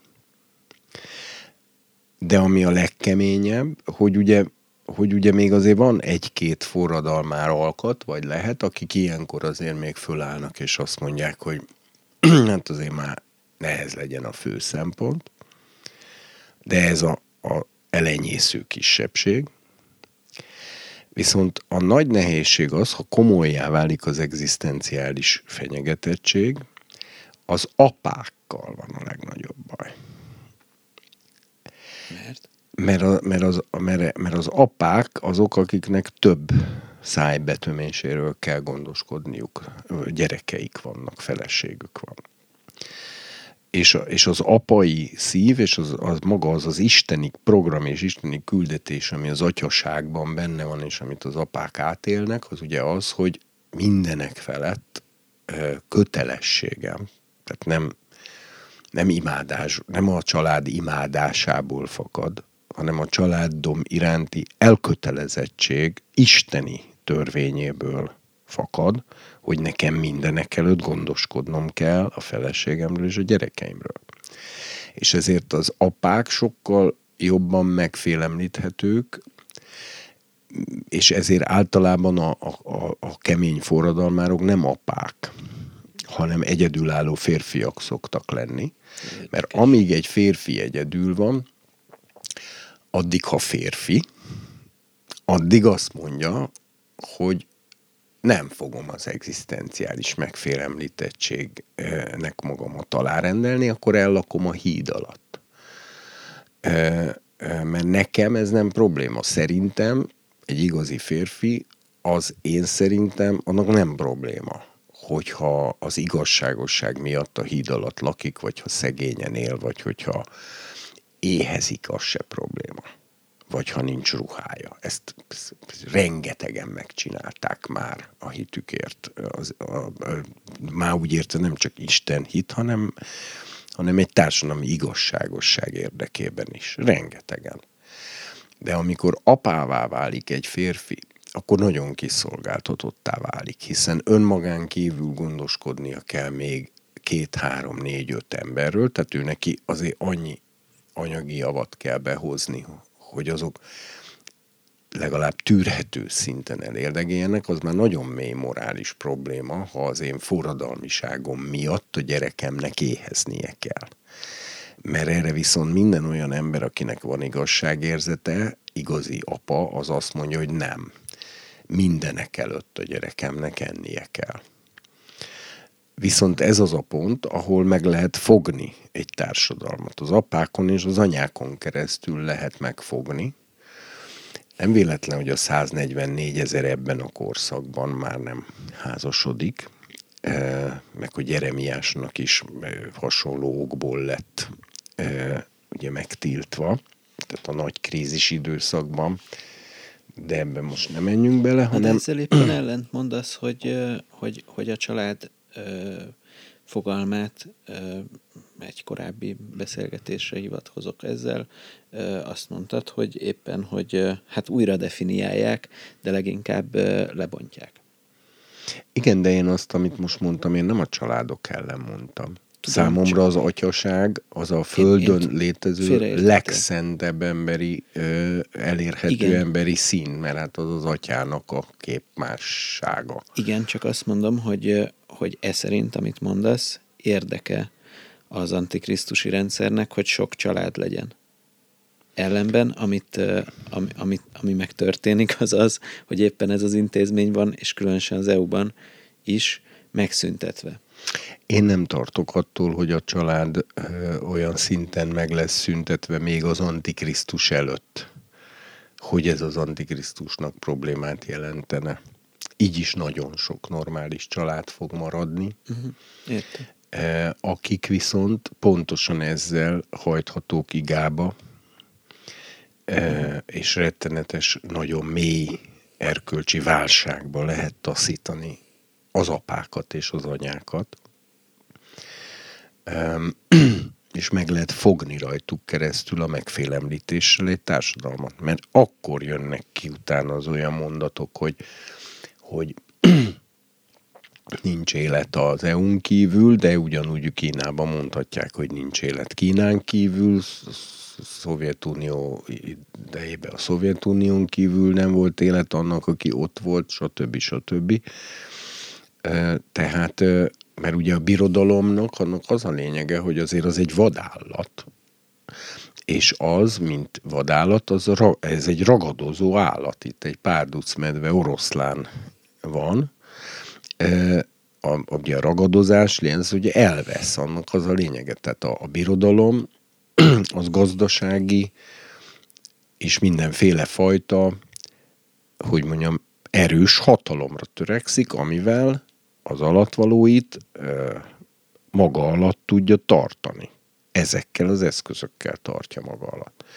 És az, hogy az alatvalók erre úgy reagálnak, tehát én csak azt akarom mondani, hogy nem őszinte imádattal imádják, nem szeretik. Itt nem arról erről van szó hanem arról van szó, hogy az az, az, az életérzésük, hogy teljesen tehetetlenek vagyunk ezzel a szervezettel, ezzel a szerket. Most mondok egy példát. Mi van akkor, ha mondjuk kiderülne, ami még nem derült ki, de még kiderülne, hogy tényleg mondjuk a közösségi oldalak, meg a Google, meg az egész minden, tehát az egész virtuális ö, tér, az lényegében mondjuk titkosszolgálatokhoz van becsatornázva alapvetően az egész erről szól, vagy valami hasonló. Most csak példaképpen mondom. Értem. És ezért mondjuk valaki azt mondaná, mondjuk én meghirdetnék egy olyan mozgalmat, tuti bukás, hogy gyertek le a netről. Ez lenne a jelszó. Szerinted el lehetne ma indítani egy olyan mozgalmat, hogy emberek ilyen mozgalomszerűen azt választják, hogy lejönnek a netről? És hogy, Igen. de hogy rendesen, igazán, teljesen lejönnek. Szerintem meglepően sok embert érnél el vele. Szerintem meg senkit. És tudod miért nem? Nem vagy az internet. Nem, hanem azért, többek közt egyébként ezért, de le, mert ezt nem tudom Facebook oldalként külön kis közösségként meghirdetni, ugye? De nem ez a fő baj, hanem erre mindenki azt válaszolja, de hát ezt nem lehet megcsinálni. Hát akkor nem tudom elvégezni az egyetemet, akkor nem tudom elvégezni a munkámat. Tehát most már az élet föl van települve. Igen. E, ez, most, már, most már lassan a kormányablakba se tudsz belépni, vagy a ügyfélkapu, vagy a mit tudom, micsoda, nem tudsz már ügyet intézni, csak így. És már nincs más fajtája az ügyintézésnek, és, és lassan az állam fog kötelezni, hogy legyen géped és interneted, mert különben nem kapod meg már, e, e, tehát lassan ugye kiváltja a hagyományos postát, meg, meg egyebeket nem tudsz már adót bevallani majd papíron, stb. Na most gyakorlatilag, ha akkor azt mondod, hogy gyerekek, gyertek le az internetről, jöjjünk le az internetről, éljünk megint internet nélkül, tök érdekes mozgalom lenne szerintem, és főleg nagyon boldog kis mozgalom lenne. Ö, mert hát ugye rengeteg függős, függ, ö, szenvedélybetegséget okoz az internet, ami ugyanolyan súlyos elvonási tüneteket és pszichés problémákat okoz, mint a drogok. Akkor miért nem hozzáadnak ugyanilyen rendeletet, hogy az se szabad? Na, de, de most mindegy, mert mondom, én, én nem akarom azt mondani, hogy ezt csináljuk, bár egyébként kedvem lenne hozzá, de értelmét nem nagyon látom, mert úgyse nagyon lehet ezzel szembe menni. De figyeld meg, hogy még akiknek kedvük van, tehát akik azt mondanák, jaj, én nagyon szívesen lejönnék az internetről, hát de sajnos nem jöhetek le, mert a vizsgadolgozatomat is interneten kell elküldeni, meg ahhoz, hogy meg tudjam írni interneten kell böngészni, meg ahhoz, hogy mert hát különben le se tudom szedni a szakirodalmat, mert és így tovább, és így tovább, és végül ki fog sülni, hogy hát szeretne lejönni, de nem tud.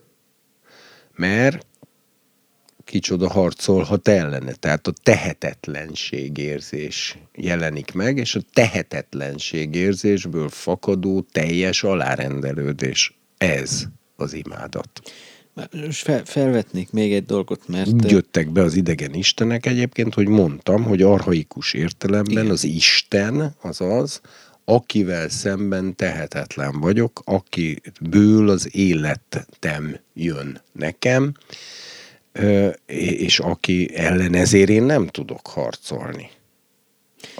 De hogy itt van egy összefüggés, ami, amiről nem beszéltél, vagy csak én nem ö, figyeltem megfelelően, hogy nem-e abból vonják le azt a következtetést, hogy kicsoda harcolhat a vadállat ellen, hogy valaki megpróbált harcolni a vadállat ellen, és úgy érezte, hogy ö, sikert is ért el, hiszen az egyik fejre halálos ütést mért, karddal, vagy ö, ilyen ilyen ku- kungfu karddal, vagy, vagy, vagy muszlim eszközzel, vagy muszlim eszközzel, hogy na, és akkor az a lényeg, hogy, hogy látszólag, mit tudom én, most eszembe jut kapásból 56, ahol napokig az emberek végül is elkezdték megalapítani a Szabad Magyarországot, és csodálatosan működött, vagy hát valami, ugye, hogy kellett neki.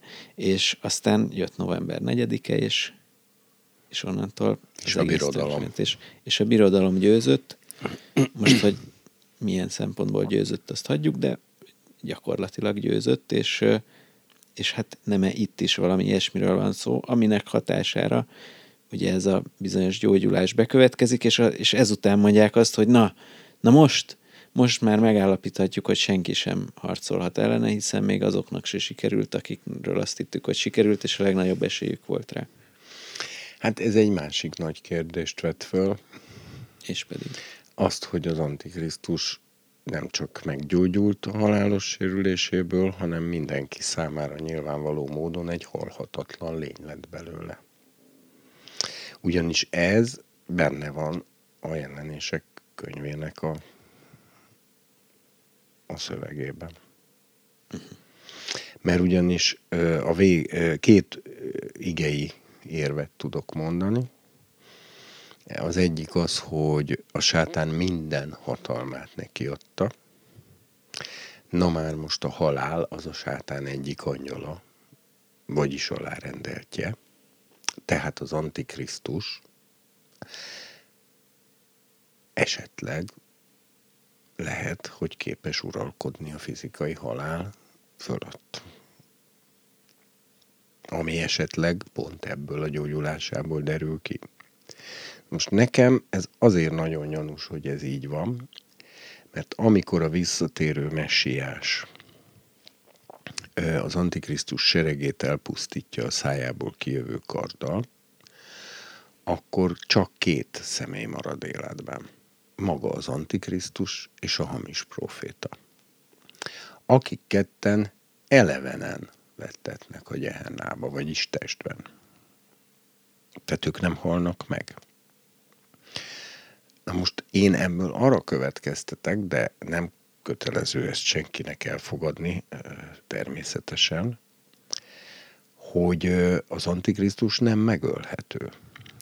Tehát ő tényleg egy ilyen bukott angyal-szerű figurává transformálódik, bár emberként indul, de valamiképp áttransformálódik akár okkult, akár technikai beavatkozás révén, vagy mindkettő révén. Mégis az is lehet, hogy a csúcson ez a kettő egyesül, tehát, tehát egyszerre lesz okkult is, meg technikai is és hogy az Antikrisztus nem megölhető, és ezért a messiás sem tudja megölni, hogy így mondjam, fizikai halállal, hanem a gyehennába kerül, ami ugye az ördögnek és az ő angyalainak készítetett, így van megírva, tehát magyarul, oda megdicsőült testben élő, vagy dicsőséges testben élő, elpusztíthatatlan lények kerülnek. A gyehenna alapvetően az nekik van kitalálva. És, és figyeld meg, hogy csak ez a két személy kerül a gyehennába, a, a, amikor a messiás visszajön és Armageddonnál legyőzi a, az Antikrisztust, az összes többiek megöletnek a lovon ülő szájának kardjával, és a madarak egybegyűlnek, hogy egyék azoknak húsát, tehát azok tényleg meghalnak fizikailag, a többiek. De ez a kettő nem. Nekem az a gyanú, hogy azért nem, mert nem, nem is halhatnak meg. De ez következik abból is, hogy a sátán minden hatalmát át. Hát ha a sátán, a kígyó, a, a régi kígyó eh, minden hatalmát átadja ennek részint, ennek a személynek részint az ő birodalmának, akkor az a halál fölött tud uralkodni ez a nagy helyzet. És akkor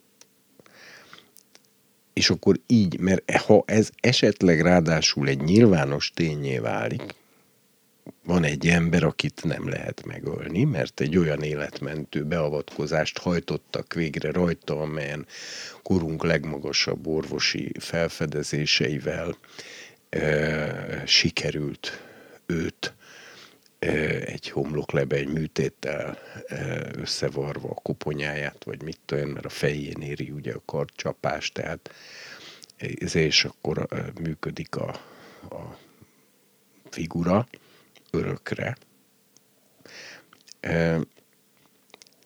Ez, ez, ez nem lehetetlenség, és a futurológusok, meg akikkel én ezügyben hát így tanácskoztam, akik kutatják ezt a témát, azok azt állítják, hogy ez ebben az évszázadban technikailag elvileg megvalósítható. Hát sőt, most ez már azt mondod, hogy vigyázni kell a fantázia és a tények összekeverésével ezen a területen különösen, de azért, hogyha valaki fölébred a kómából, pozitív történetek is vannak ilyenek, tehát hogy találkoztak Jézus Krisztussal, azt állítják, és, és, és megtértek, és megváltozott az életük, de ugyanígy, ha valakivel történik egy akkora csoda, hogy gyakorlatilag szinte föltámad a halálból, 2000 éve ez történt Jézussal, és mai napig értetlenül áll a világ ezelőtt, akkor ő, amikor... Illetve hitetlenül.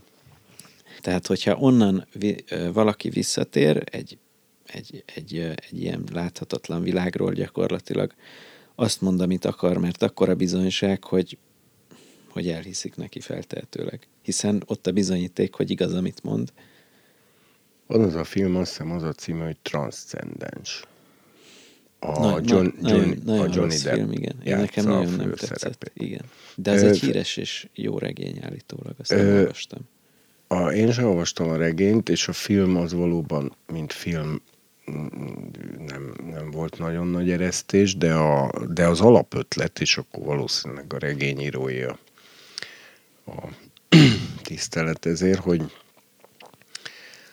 ott ugye pont az van, hogy az illető, amikor tényleg meghalna, akkor az utolsó pillanatban valahogy összekötik úgy egy géppel, hogy arra rátárolódik, és ilyen módon végülis a lelke túlél. Amiből aztán ugye, mivel így minden kapacitást felhasználva utána vihar sebességgel fölfejleszti magát technikailag, és utána meg testi értelemben is létrehozza magát újra. De, van, de ugye van egy nagyon érdekes jelenet benne, mert ugye mindezt a, a szerelmének a kiteljesedéséért csinálja tulajdonképpen, aki, e, aki e, még úgymond életében e, szeretett, de mivel ő már ugye így föltöltődött a gépre, és ezért nem érez érzelmeket, ezért mérni kezdi a szerelmének a szerotonin szintjét, és egyszer szóvá teszi, hogy alacsony a szerotonin szinted mostanában, mire az döbbentem, hogy te méred a szerotonin szintemet.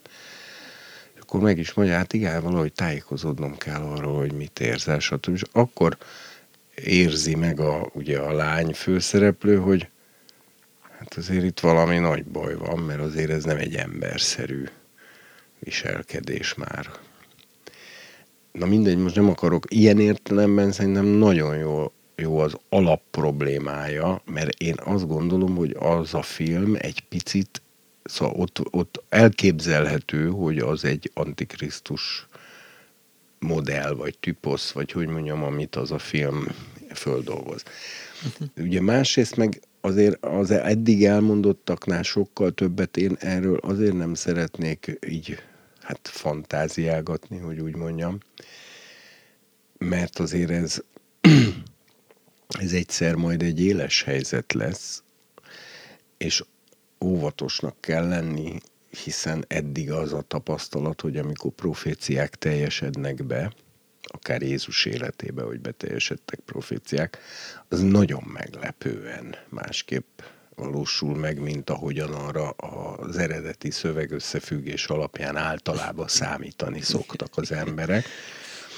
E, és ezért, e, ezért ilyen, ebbe ugye nagyon óvatosnak kell lenni, hogy mennyit szabad elmélkedni, vagy fantáziálni, vagy mennyire szabad komolyan venni ezeket az elmélkedéseket, fantáziálásokat, ilyen proféciákra, nehogy aztán az legyen, hogy valaki majd egy Johnny Depp-szerű figurát vár, aki majd és gyűjti az újságcikkeket, hogy mikor tölti föl eh, a, magát az illető az internetre, miközben nem veszi észre, hogy a lakószomszédja az Antikrisztus esetleg, mert, mert nem a, a mostani mi fantáziálásunk szerint alakul a történetet azért én nem is nagyon akarni. Ez egy bizonyos szintig inspiráló, mert fontos dolog, hogy az ember az igének tényleg minden mondatával nézzen szembe, és azt kicsit úgy járassa magába, hogy ő meggondolkodjon róla, hogy ez most akkor mi is lehet, de viszont nem akarok nagyon túl fantáziálni sem, mert az Antikrisztus az nagy meglepetés lesz. Én azt gondolom, hogy a Biblia ismerő emberek számára is nagy meglepetés lesz.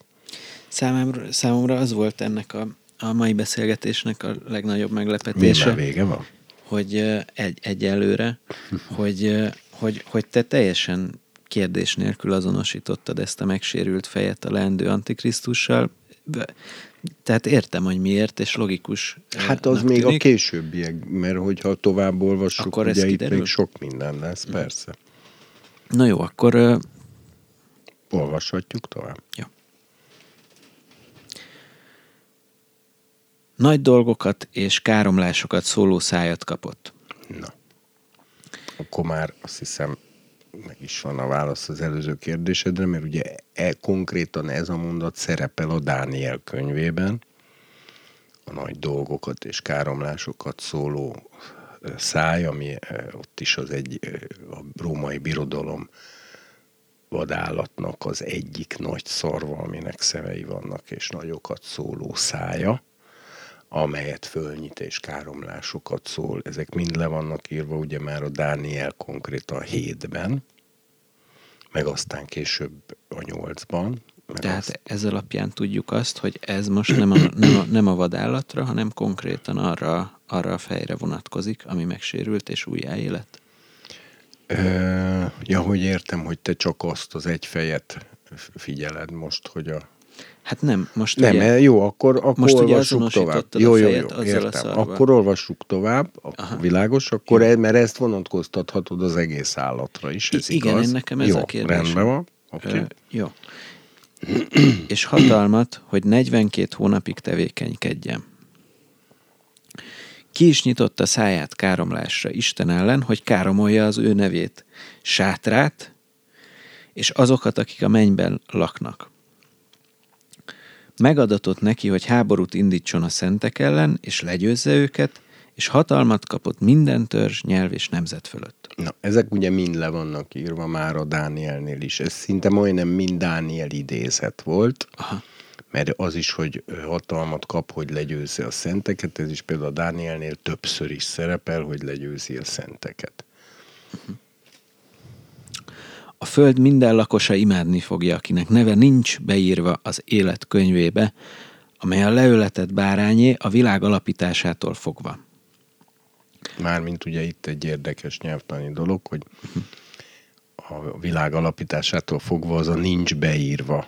Tehát, hogy akinek nincs beírva a világ alapításától fogva a neve az életkönyvébe, amely a bárányé, így néz neki eh, egy kispolgári olvasó szerkesztő által átszerkesztve, de a logikája miatt ez fontos, mert én már hallottam olyan tanítást, aki ebből azt a következtetést vonta le, hogy, a, hogy a, az életkönyve, amely a bárányé a világ teremtésétől fogva, tehát hogy így rakta, tehát az időhatározót azt a, azt a bárány könyvtulajdonosi minőségére vonatkoztatta. Én is így olvastam. Na de várjál, Na, akkor el, hogy mit mondom. jelent.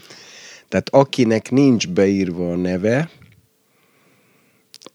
az életkönyvébe, közbeszúrás, ami a bárányé, közbeszúrás vége, a a világ alapításától, tehát a neve nincs beírva a világ alapításától fogva. Tehát a világ alapításától fogva az nem a bárány könyv tulajdonosi minőségére időhatározó, hanem a akinek nincs, tehát a, a, hogy nincs a neve beírva a világ alapításától fogva, de mindegy, mert egyébként nem annyira lényeges kérdés, csak De hogy a, aki...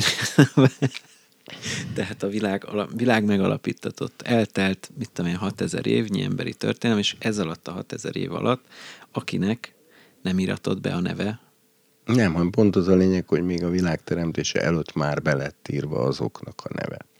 Ja, értem. Hát akkor mindegy, hogy... Na jó, ne, ezt ne, igen, jó, Igen. ebbe most ne vesszünk el. Igen, ne is. Ö, értem. Mert már elvesztünk benne egy párszor, és ö, ott teljesen ki is tárgyaltuk. Igen. Akinek van füle, hallja meg. Aki fogságba hurcol, fogságba kerül. Aki fegyverrel öl, fegyver által kell megöletnie. Itt van a szentek kitartása és hite. Hát ez egy üzenet, ami ugye ebben a korban, amikor épp most olvastuk, hogy az Antikrisztus legyőzi a szenteket, tehát ő képes, ugye itt újabb kérdés, hogy kik azok a szentek, akiket legyőz, milyen értelemben győzi le őket. Erkölcsi értelemben legyőzi a szenteket. mert ugye így is lehetne érteni, és voltak is az egyház történelemben például, akik így értették, és ebből van az a tanítás, hogy az egyháznak szükségszerűen totál el kell buknia.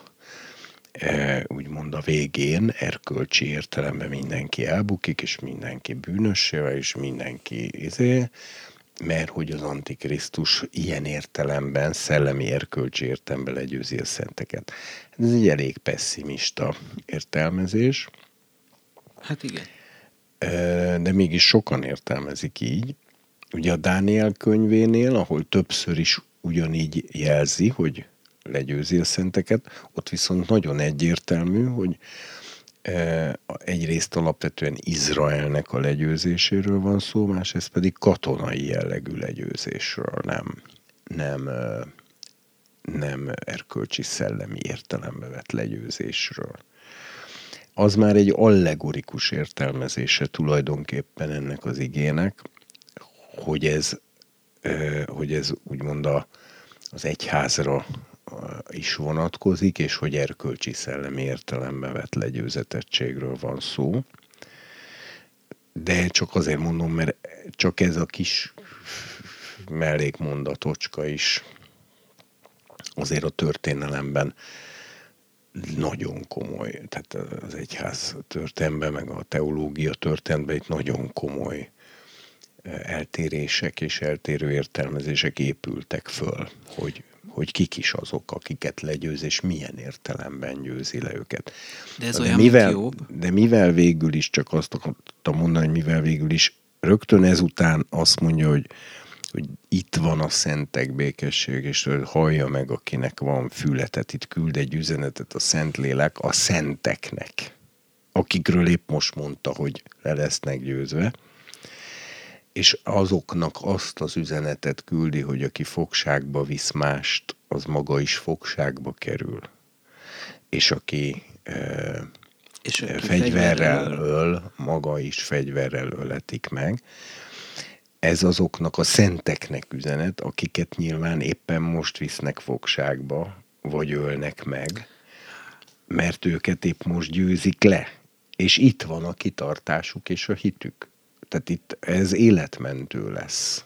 Akkor ez, a, ez az üzenet, abban a helyzetben, amikor az Antikrisztus a szenteket elkezdi legyőzni, ami inkább arra mutat, hogy, a, hogy egyfajta katonai rendőri, vagy nem tudom milyen értelembe vett, tehát fegyveres, tehát fogság és fegyver, hogy arra ad egy instrukciót, mert ez tulajdonképpen egy bátorítás, hogy aki most téged fogságba visz, az maga is fogságba kerül, tehát magyarul, hogy vége lesz ennek a szörnyűségnek, és aki fegyverrel megöl valakit, az maga is fegyverrel fog megöletni. Ebben nyugszanak meg a szentek, vagy hogy mondjam, ebben meg nyilván az is benne, hogy ezért ők maguk tartózkodnak attól, hogy fegyverrel megöljenek, illetve fogságba hurcoljanak másokat. De az, az nem lehetséges, hogy ezek a szentek, ö, szóval, hogy, ö, hogy ők azok, akiknek most ez lehet, hogy csak egy hülyeség, de hogy be van, be, vannak emberek, akiknek be van írva a nevük az életkönyvébe, de mondjuk nem tértek meg soha. Csak és akkor ők ösztönösen, akikre egyszer meséltél erről, hogy, hogy van egy profécia, hogy bizonyos emberek, akik a nyomorúságból bejutnak az ezer éves királyságba, ők, ők talán egyszerűen csak a, a rendes és tisztességes emberek, akik, akik fellázadtak ez ellen a rendszer ellen valamiféle belső erkölcsi érzéktől vagy lelkiismerettől vezérelten, és hogy, hogy, hogy ezek a szentek feltétlenül keresztények, zsidók, nem tudom, tehát hogy... Hát ezek nagyon nehéz kérdések.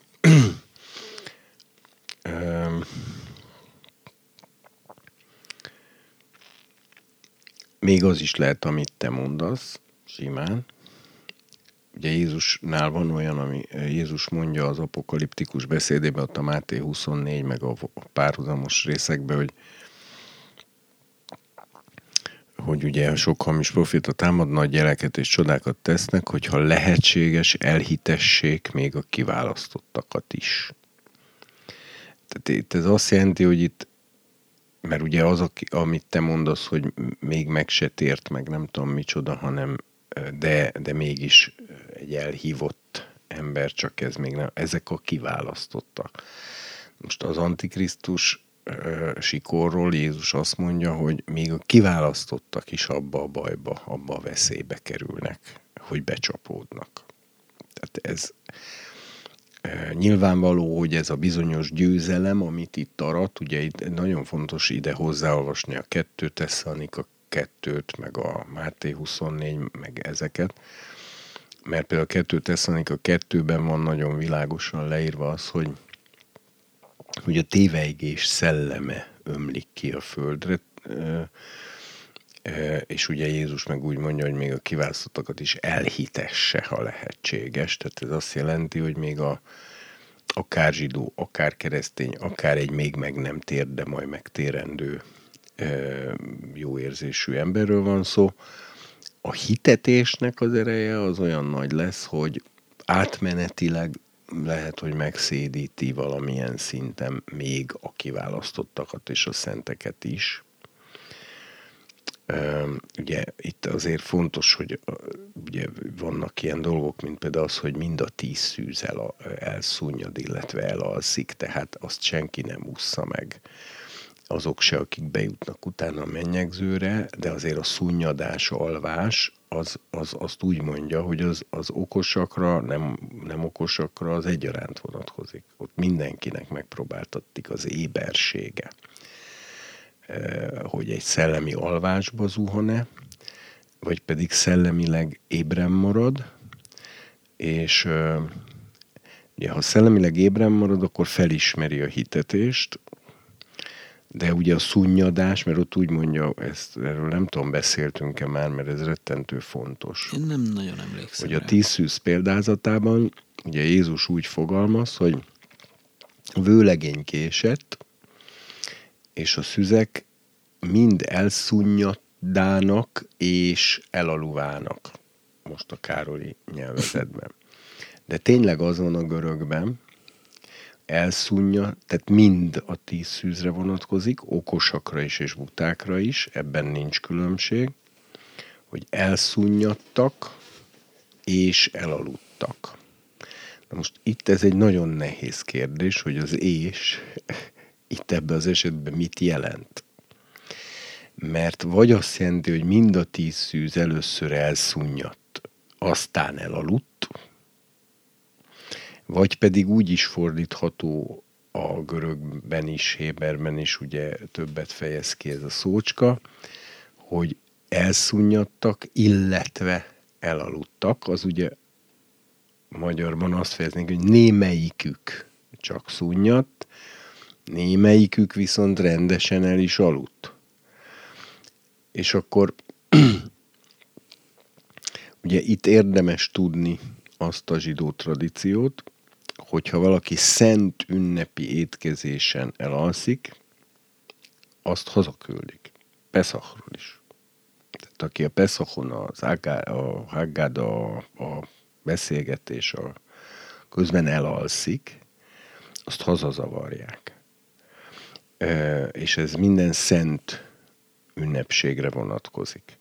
Na most éppen ezért a rabbinikus hagyomány ilyen esetben különbséget tesz az elszúnyadás és az elalvás között. Jogi különbséget. Mégpedig a következő módon. Hogyha elalszol Peszakor vagy valamilyen szent étkezésen, és ezt észreveszik, eh, ami ugye sértés ott az egésznek a szentségére nézve, akkor megkérdeznek, hogy emlékszel-e arra, hogy körülötted miről beszélgettek. Ha emlékszel rá, akkor csak elszúnyadtál, és akkor maradhatsz. De ha nem emlékszel rá, hogy miről volt szó körülötted, akkor nem elszúnyadtál, hanem elaludtál, és akkor nem maradhatsz. Most ezt azért fontos tudni, mert ez egy ókori zsidó tradíció, bár nem minden közösségben követték, mint szokás, de, de ismert. Tehát ez, ezek talmudi források hogy ugye így lehet megérteni a Jézus példázatában, hogy miért lényeges az, hogy elszunnyadtak és elaludtak. Most ugye, ha alkalmazom ezt a szokást, akkor ha mind a tíz szűz elaludt, akkor mind a tizet haza kell zavarni. Ha viszont egy részük csak elszúnyadt, egy részük meg elaludt, akkor csak azokat kell hazazavarni, akik elaludtak, és ez később ugye bár nem emiatt, hanem a mécs, az olaj kifogyásuk miatt, de végül is tényleg haza is zavarják őket, e, viszont az okosok ugye bejutnak, mert vittek elég olajat.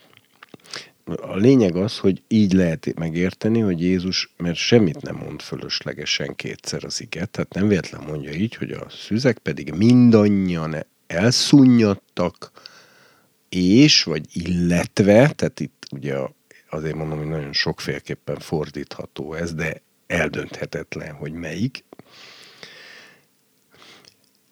Most ezt én tapasztalom, hogy a szellemi, tehát ugye nem csak én, hát szerintem mindenki, meg akiben, hogy tehát a szellemi ébrenlét az ugye azt jelenti, hogy valaki szellemileg ébren van, az azt jelenti, hogy a valóság érzékelését és a nagyjából helyes valóság értelmezését, biblikusat és a Szentlélek vezetésében és a Szentlélek világosságában lévő valóság értelmezését valaki ne, nem veszíti el, hanem ébren van, tehát tudja, hogy spirituális értelemben mi történik körülötte vagy meg mi történik vele, meg mi történik benne.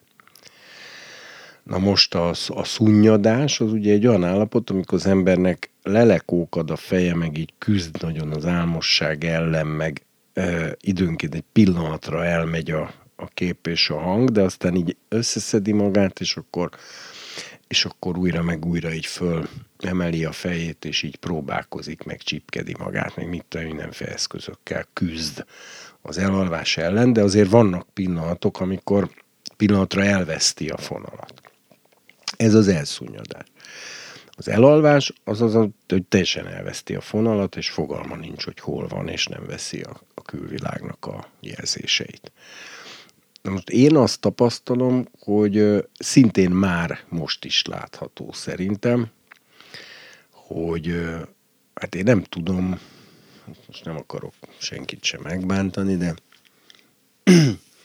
hát szóval szeliden mondjuk úgy, hogy egyre kevesebb, vagy akár azt is lehet mondani, hogy nem tudom, hogy van-e olyan keresztény egyáltalán, aki tartósan, állandóan egy kiélezett éberség állapotában van jelenleg a szellemi szituációt tekintve. Magamon is észlelem, barátaimon is, szinte mindenkin, hogy a szunnyadásnak ezek a lökései, amikor az ember, hogy mondjam, ugye, mert az utolsó időknek a terhe az rendkívül nagy. Tehát azzal szemben én, ugye Pál is úgy fogalmaz, hogy az utolsó, azt tudja, hogy az utolsó napokban nehezen elviselhetői, tulajdonképpen ezt jelenti a görög szó, idők állnak be. Ha valaki most a szellemi szemeit teljesen kinyitja, és keresetlen hazugság nélküliséggel szembenéz azzal, ami ma szellemileg, politikailag és gazdaságilag és minden szem, lelkileg, emberileg, környezetileg mit történik a Földön, annak annyira nagy terhe van, hogy az szinte az ember lelki épségét kockáztatja, ha ezzel szembenéz. Tehát, tehát az nem biztos, hogy az emberi személyiség kibírja azt, hogy a realitással teljesen őszintén szembenézzen. Én azt tapasztalom, újra hangsúlyozom, még magamon is, de mindenki máson is, hogy hogy, hogy egyre több ilyen, tehát hogy, hogy, hogy mondjam, tehát hogy az emberek igyekeznek elhessegetni a realitásnak ezt a látását, és próbálnak felélegzésnyi ilyen pihenési szüneteket szerezni maguknak, hogy, hogy, hogy egy kicsit, hogy mondjam, tehát hogy ne omoljanak össze, tehát hogy egyáltalán a, a, a, a szinte az életben maradás érdekében hárítják az emberek a szembenézéseket jobban, mint régen, nekem ez a tapasztalatom. Jobban menekülnek az emberek különböző látszattevékenységekbe, pótcselekvésekbe, mint régen. Nekem legalábbis ez a tapasztalatom.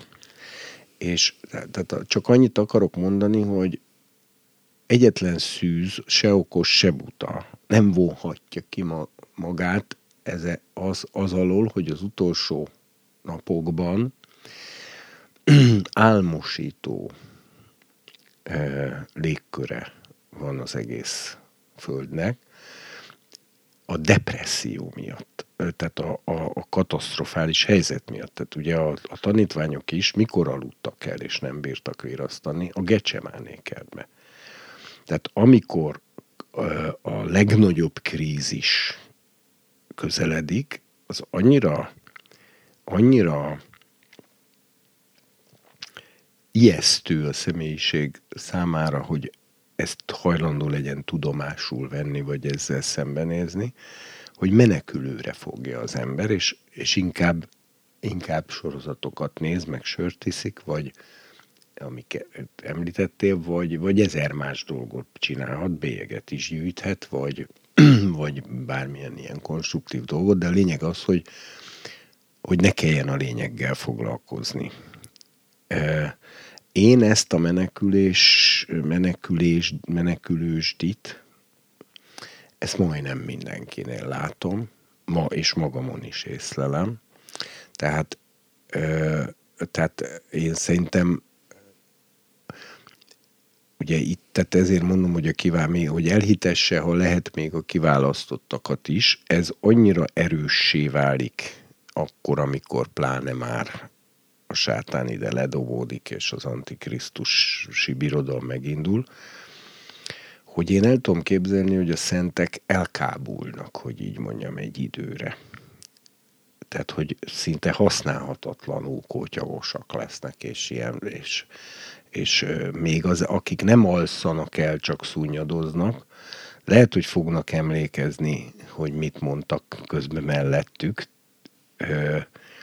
de, de nagyon sokszor lehet ezt is tapasztalni, hogy az ige hirdetést, amikor például meghallja valaki, akkor így megszólal a csengő és fölébred, de már másnap, még ha eszébe is jut, hogy mit hallott, valahogy egy ilyen homályi jelkeni az egészet, és megint megy vissza a szúny, ebbe a fél, félalvást.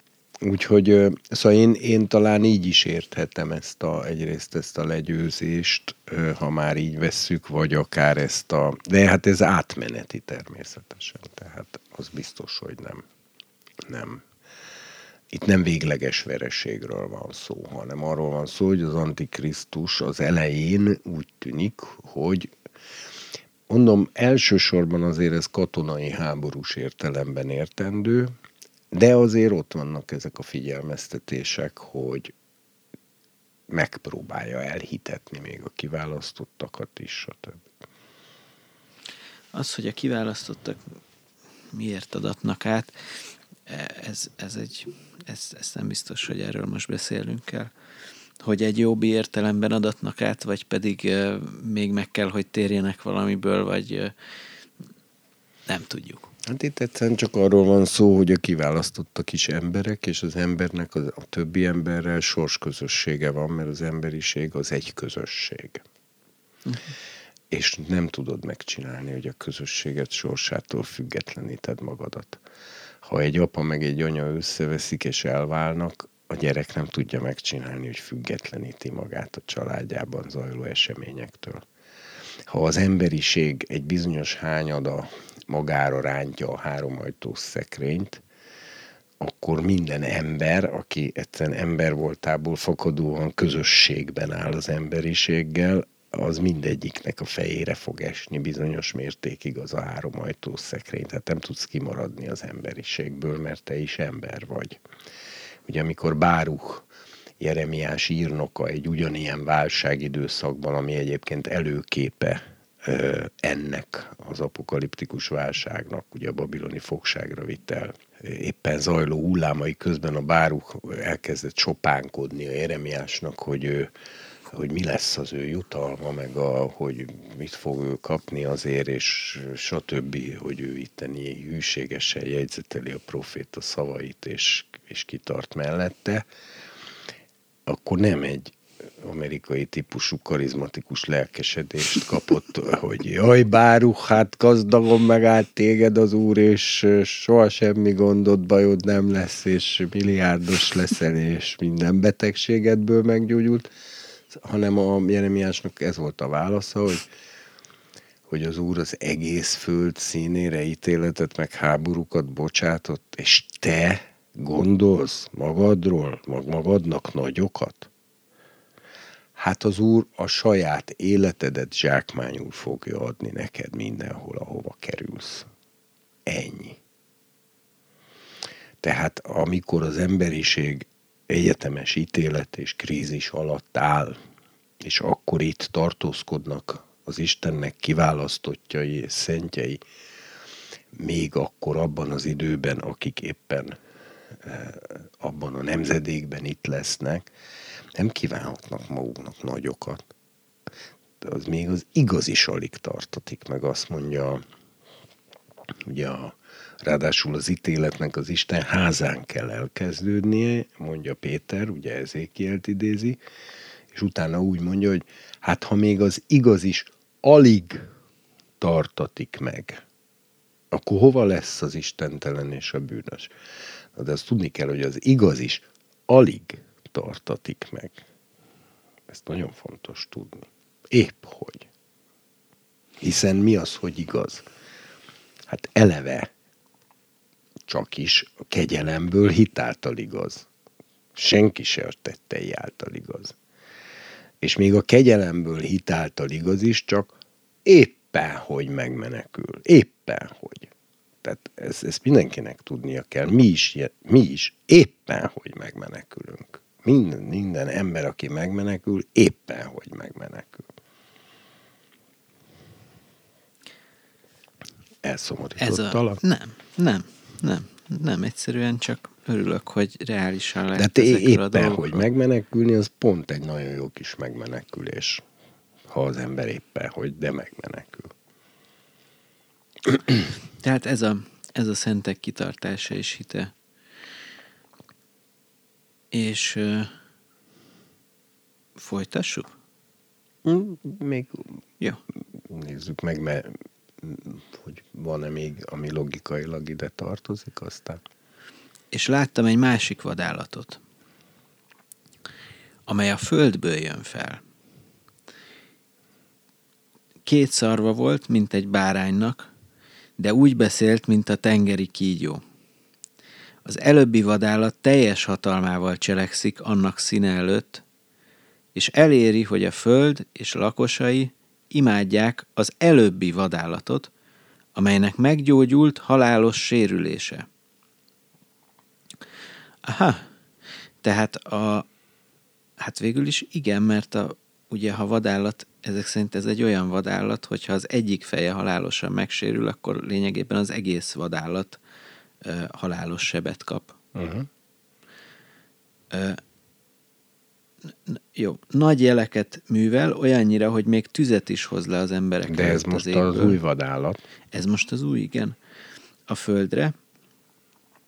Tehát tüzet is hoz le az emberek előtt az égből a földre, tehát látható, és félrevezeti a föld lakosait a jelekkel, amelyek megadottak számára, hogy megtegye azokat a vadállat előtt, azt mondván a föld lakosainak, hogy készítsék el a vadállat képmását, akit a karcsapás ért, de életre kelt. Az is megadatott neki, hogy szellemet adjon a vadállat képmásába. Tehát ezt mind, ez a második vadállat, ez a bárányszerű. Akinek két szarva van. Igen, és a bárányhoz hasonlít, az nagyon lényeges. Igen, hogy szellemet adjon a vadállat képmásába, hogy a vadállat képmása beszéljen is, és megölettesse azt, aki nem imádja a vadállat képmását. Mindenkivel megteszi. Kis és nagy emberekkel, gazdagokkal és nincs telenekkel, szabadokkal és szolgákkal, hogy jobb kezükre vagy homlokukra jelet rakat, és hogy senki se tudjon vásárolni vagy eladni, csak az, aki hordja a jelet, vagy a vadállat nevét, vagy nevének számát. Itt van a bölcsesség. Akinek a szíve értelmes, számolja ki a vadállat számát, hiszen emberi szám az, 666 a száma. Ö, igen, hát akkor én azt javaslom, hogy mivel itt most bele kellene vágnunk a második vadállat miben létébe, bárányszerűségébe, két szarvába, miért a földből jön föl, és miért nem a tengerből, ki ez, mi ez, e, e, tehát annyit, ezt, ezt akkor tényleg halasszuk legközelebbre, mert ez hosszú. Itt annyit azért szögezzünk le lezárásképpen, hogy mindazok a dolgok, amik itt lelettek írva most, hogy csinálva lesznek, tehát a, a képmás fölállítás, a szellemadás a képmásba, a tűzlehozás az égből és hasonlók, ez a második bárányszerű földből följövő vadállatnak lesz a műve, annak érdekében, hogy az előző tengerből följövő párducmedve oroszlán vadállatot, vagyis az Antikrisztust és az annak birodalmát az emberek imádatának a te totális mértékben a tárgyává tegye. Ez a másik vadállat műve. Tehát akkor ezt hagyjuk meg kérdésként a jövő hétre, hogy ez ki lesz, mert ez nem az Antikrisztus, és mégis ő az, aki a totális kontrollt kitalálja és bevezeti de az Antikrisztusért és annak érdekében.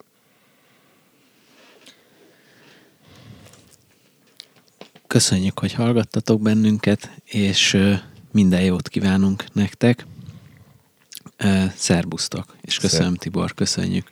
Én is köszönöm, szervusztok.